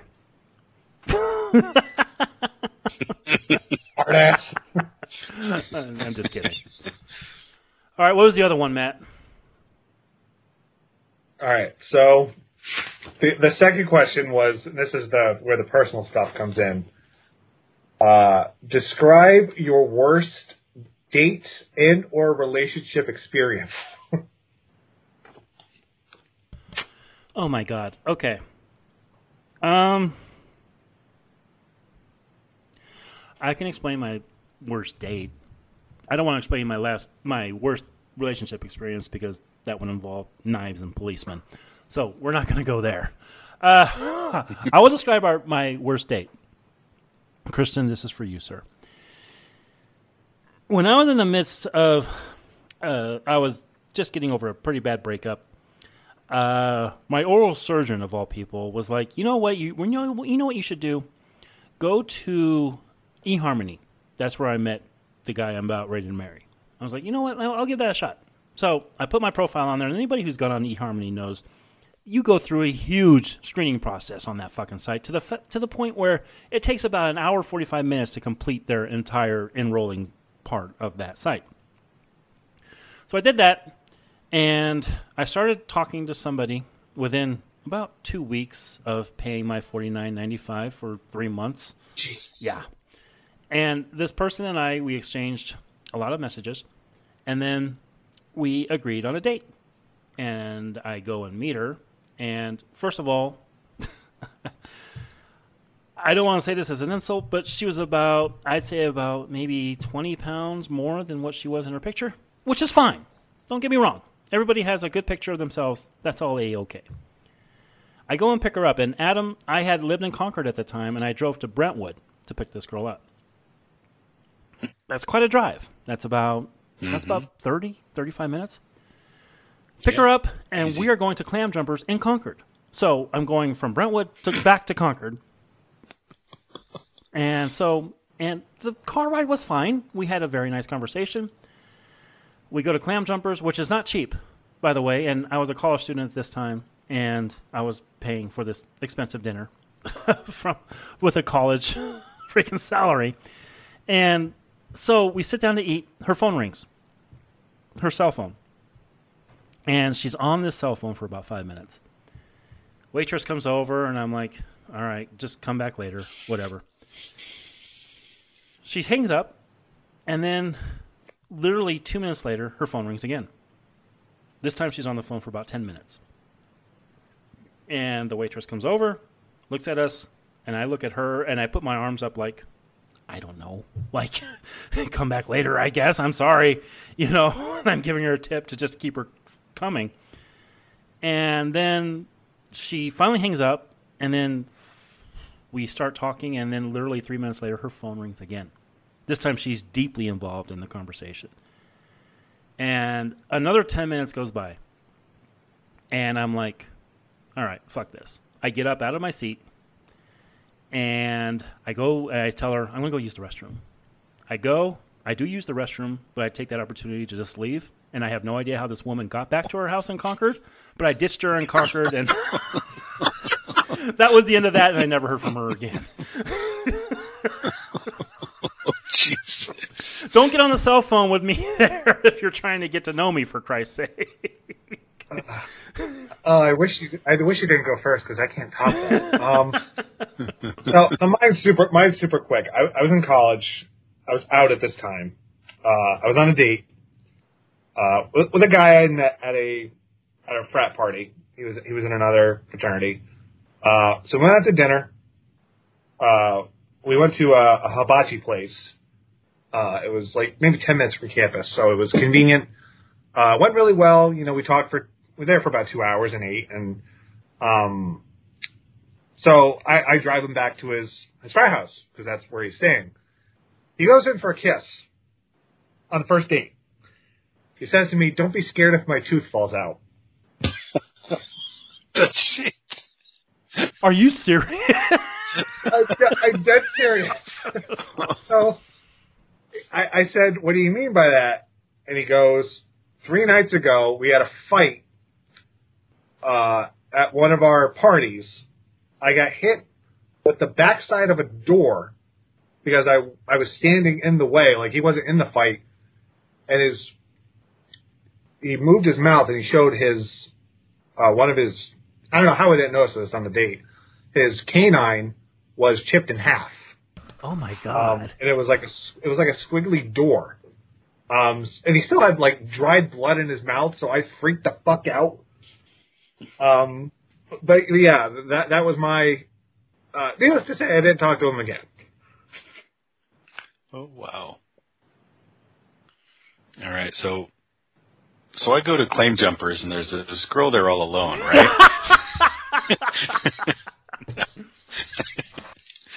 oh, okay. Um, see, I really don't have any. Um, all right, there was. I remember one that I had. We um, uh, somebody I was dating. We had had theater tickets. Oh, uh, San Francisco. So we're going out there and and of course I know where I'm going, right? I I looked it up on MapQuest. Back then, I might have even printed out the directions. I think that told you step by step how to go. Kids, this is '95. Well, San Francisco, there's a lot of one-way streets. Yep. And in the theater district, there's a whole lot of one-way streets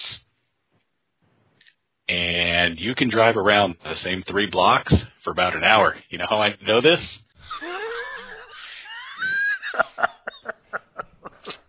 Did you know that if you show up after they close the doors, they don't reopen the door until the act is over? So, one of our very first dates, we got to watch the entire second act of Phantom of the Opera. and missed the wow. missed the entire first act of paying for theater in San Francisco In San because my dumb ass. Yep, because my dumb ass couldn't figure out how to get to the fucking theater. Yeah, it's easy to get lost in San Francisco. And this is why I don't go to the West Coast. And and you're talking. This is me driving in San Francisco at 16. Yeah, yeah. Wow. Hmm. so so to close out, I have I wrote down questions that I that I wanted to blindside you guys. Well, with. we're not going to close this out because we also Yeah. have to reveal our first six months. But go ahead. So we all have watched Inside the Actors Studio Oh yeah. at some. So I Yeah, don't love mind if we if we do the question. Oh my God, you're going to do that? Only only three of the questions though. I picked I picked my three favorites. All right. Um, so for those of you who don't know, uh, they would end the show with asking these uh, questions by Bernard Pivot. Um, so I'm going to say question number one: uh, What sound and noise do you love the most? My girlfriend's laughter. Such a romantic. uh, so I, I wrote uh, ocean waves hitting the beach. Mm, my kid saying I love you. Aw. What sound or noise do you hate? Ooh, skip me for this. Crying. Oh yeah, crying's a good one. Uh, yeah, the sound of my children crying and anything Garrett says.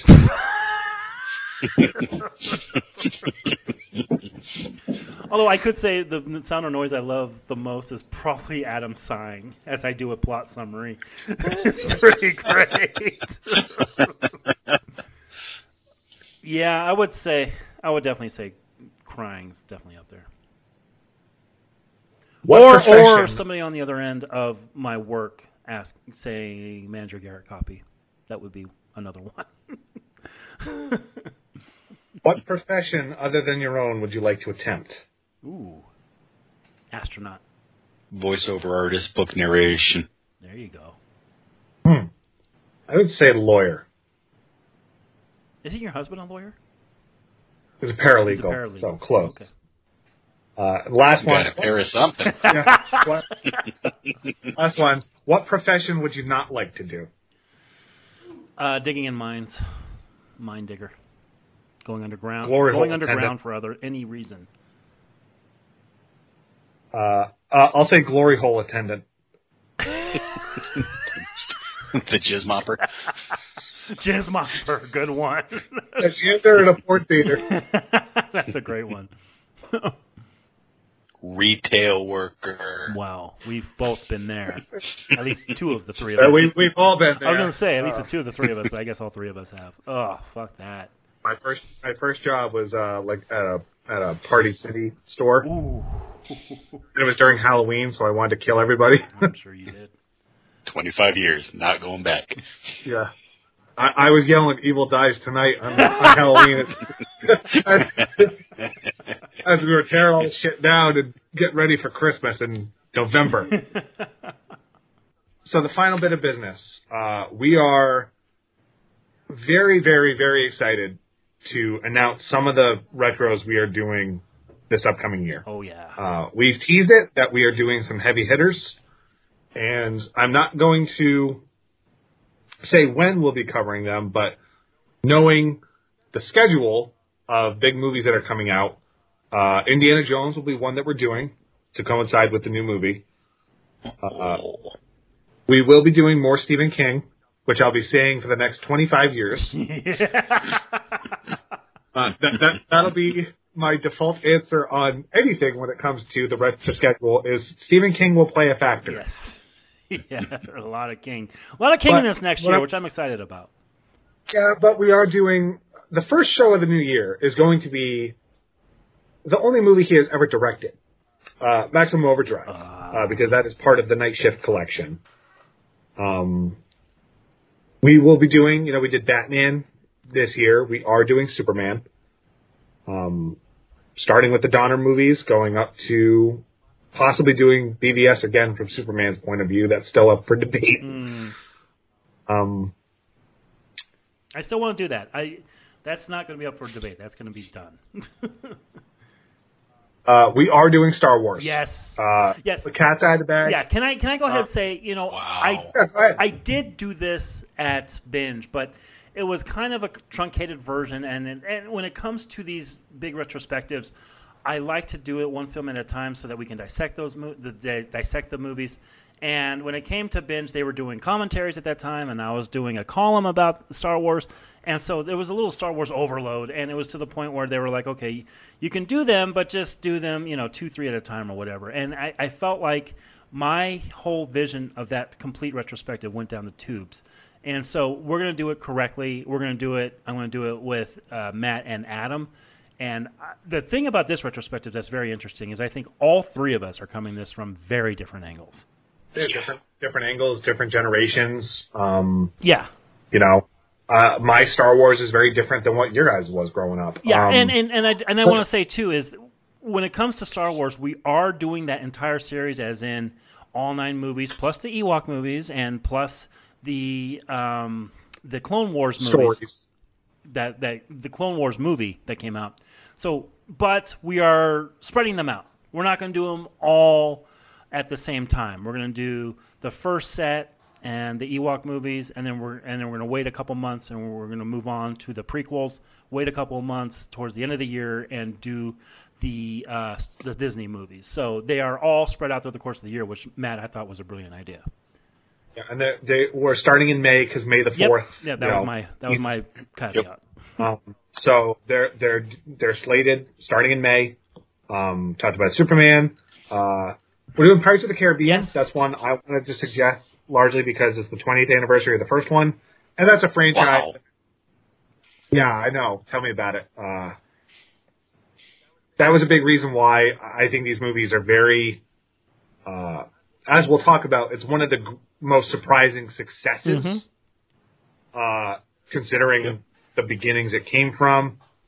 Um, I'm trying to leave some under the, uh, we are bringing Mike Ganeri back for a surprise retro. Well, we announced that when Uh, we were doing uh, Scorsese. Oh, that's right. Yeah, we're, we're gonna Yeah, we're gonna so- do Dirty Harry at the end of the year next year with Mike, and Mike has seen I think he said one or two of them. So, and, and like I said earlier in this podcast, I love bringing people on who haven't seen the movies that we're covering, so that they can watch them for the very first time. And Gennari always brings a unique perspective when it comes to these movies. I mean, when we, when me, you, Matt, and Mike did uh, Scorsese, I think we fought about every single one of those movies. So, Well, speaking of speaking of fighting, we are bringing him back for Shyamalan's new movie. yes, yes, that's that'll be in February. We're not steering clear of new releases. We are doing the new Fast and Furious movie. Mm-hmm. We're doing the new Mission Impossible movie. Uh, Transformers. Yep. Uh, God, kill kill me now. uh, Oppenheimer, which we mentioned. Um, Hunger Games. Yep. Uh, Shit, I forgot about that. There's a new Ghostbusters movie slated. Um, so that brings me to the let's let's divulge the horror that we're doing because every year we do a horror franchise or try to. Um, and I thought, 50 years and there's a new movie. Let's bite the bullet and do The Exorcist. And Um, and there's somebody I want on that series, and we haven't just divulged was who's going to be a third on that one. But I, I really, really am excited to do The Exorcist. I've been wanting to do this series forever. Hell, I think I had Adam do a fucking intro for it years ago when we were on binge, and we never actually Pretty were able to get to it. So this is a series I've been wanting to do for years. So I, I think 2023 is going to be a banner year.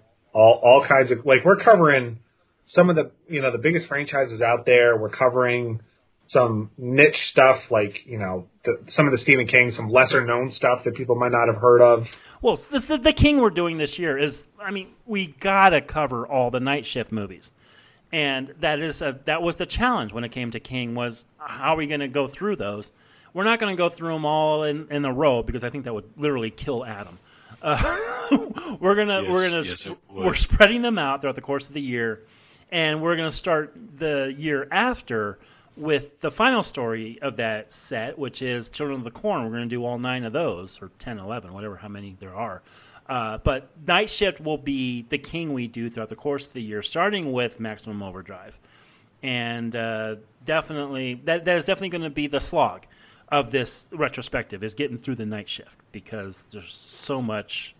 Oh boy, I don't know how many higher than five out of tens we're going to be given that series, uh, but we've recorded one, and I'm going to say that at least one of the people in this podcast is not excited about that movie. Yeah, I mean we are catching a break. Salem's Lot Yep. is on schedule because the the new remake is supposed to come out. Although I'll believe it when I see same. it. But I do want to say to start the new year, there is a new release we are doing as a one off. It's because there was a little trailer that came out Oh God, I forgot about this that, one. that Garrett sent us that took the internet by storm because it was a breakdancing robot doll Yes. murder. Uh, we are going to do Megan because it looks so fucking insane, and I'm dying to go see it. Yeah, that'll be the one off that, you know, we, we kind of surprised people with Black Phone last year. And uh, this will be the horror film that we begin the year off with is Megan. And God, I love James Wan. Adam, I know you're a big James Wan fan as well. But God, can I can I get behind this movie? These these trailers look awful.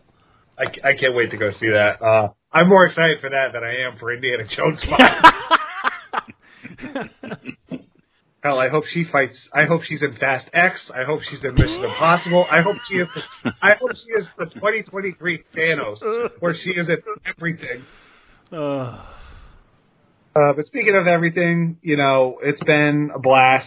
You know, it, it's you know this the the record for the longest continuous show we have done. yeah. It's like we're back Oh, in yeah. game.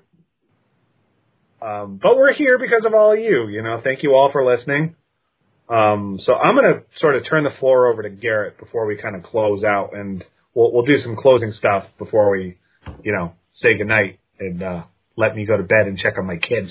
Thanks, everybody. It's been a wonderful first year here at Percolated Media. We have so many re- retrospectives we're already proud of this year. We did Top Gun, we did Batman, close it out. We did Scorsese, and we are we and then we did some of the night shift at the end of the year. It's just been a fun, fun journey.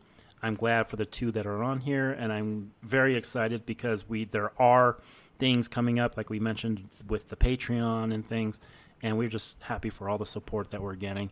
Um, I mean, the questions we got was a big illustration of just how many people are actually uh, supporting us in this venture, and I couldn't be happier. So I'm very excited for the next year. Yeah, thank you, everybody. Thank you for those cues, and hope you enjoyed our A's. And um, yeah, we appreciate it huge. Please like us. Please share. Please write a review. It it it makes all the difference. And uh, yeah, if you like what we do, just share us a little bit. Share us to somebody.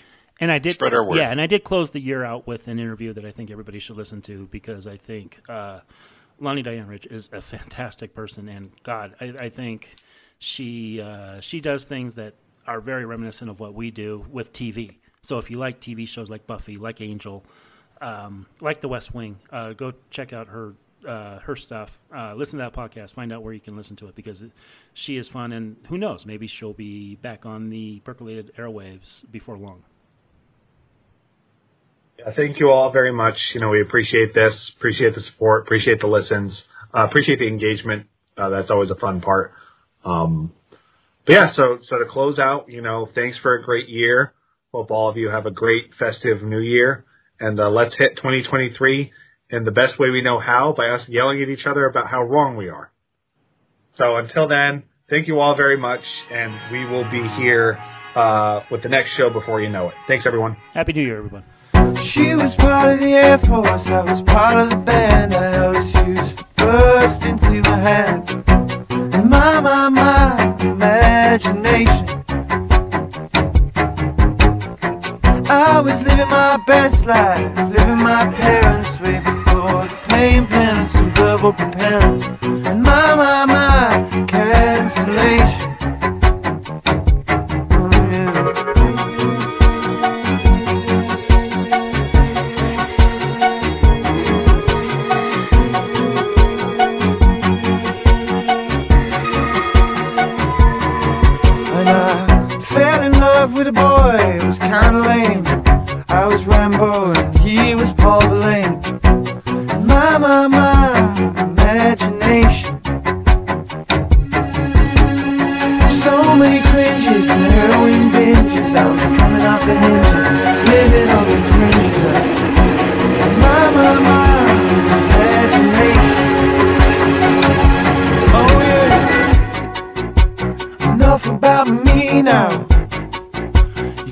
talk about the people, baby.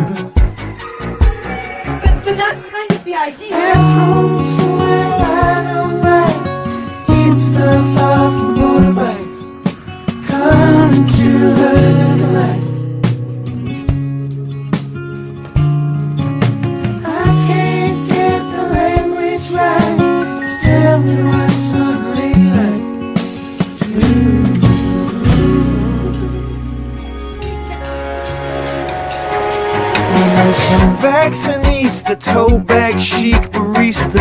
east on the communistas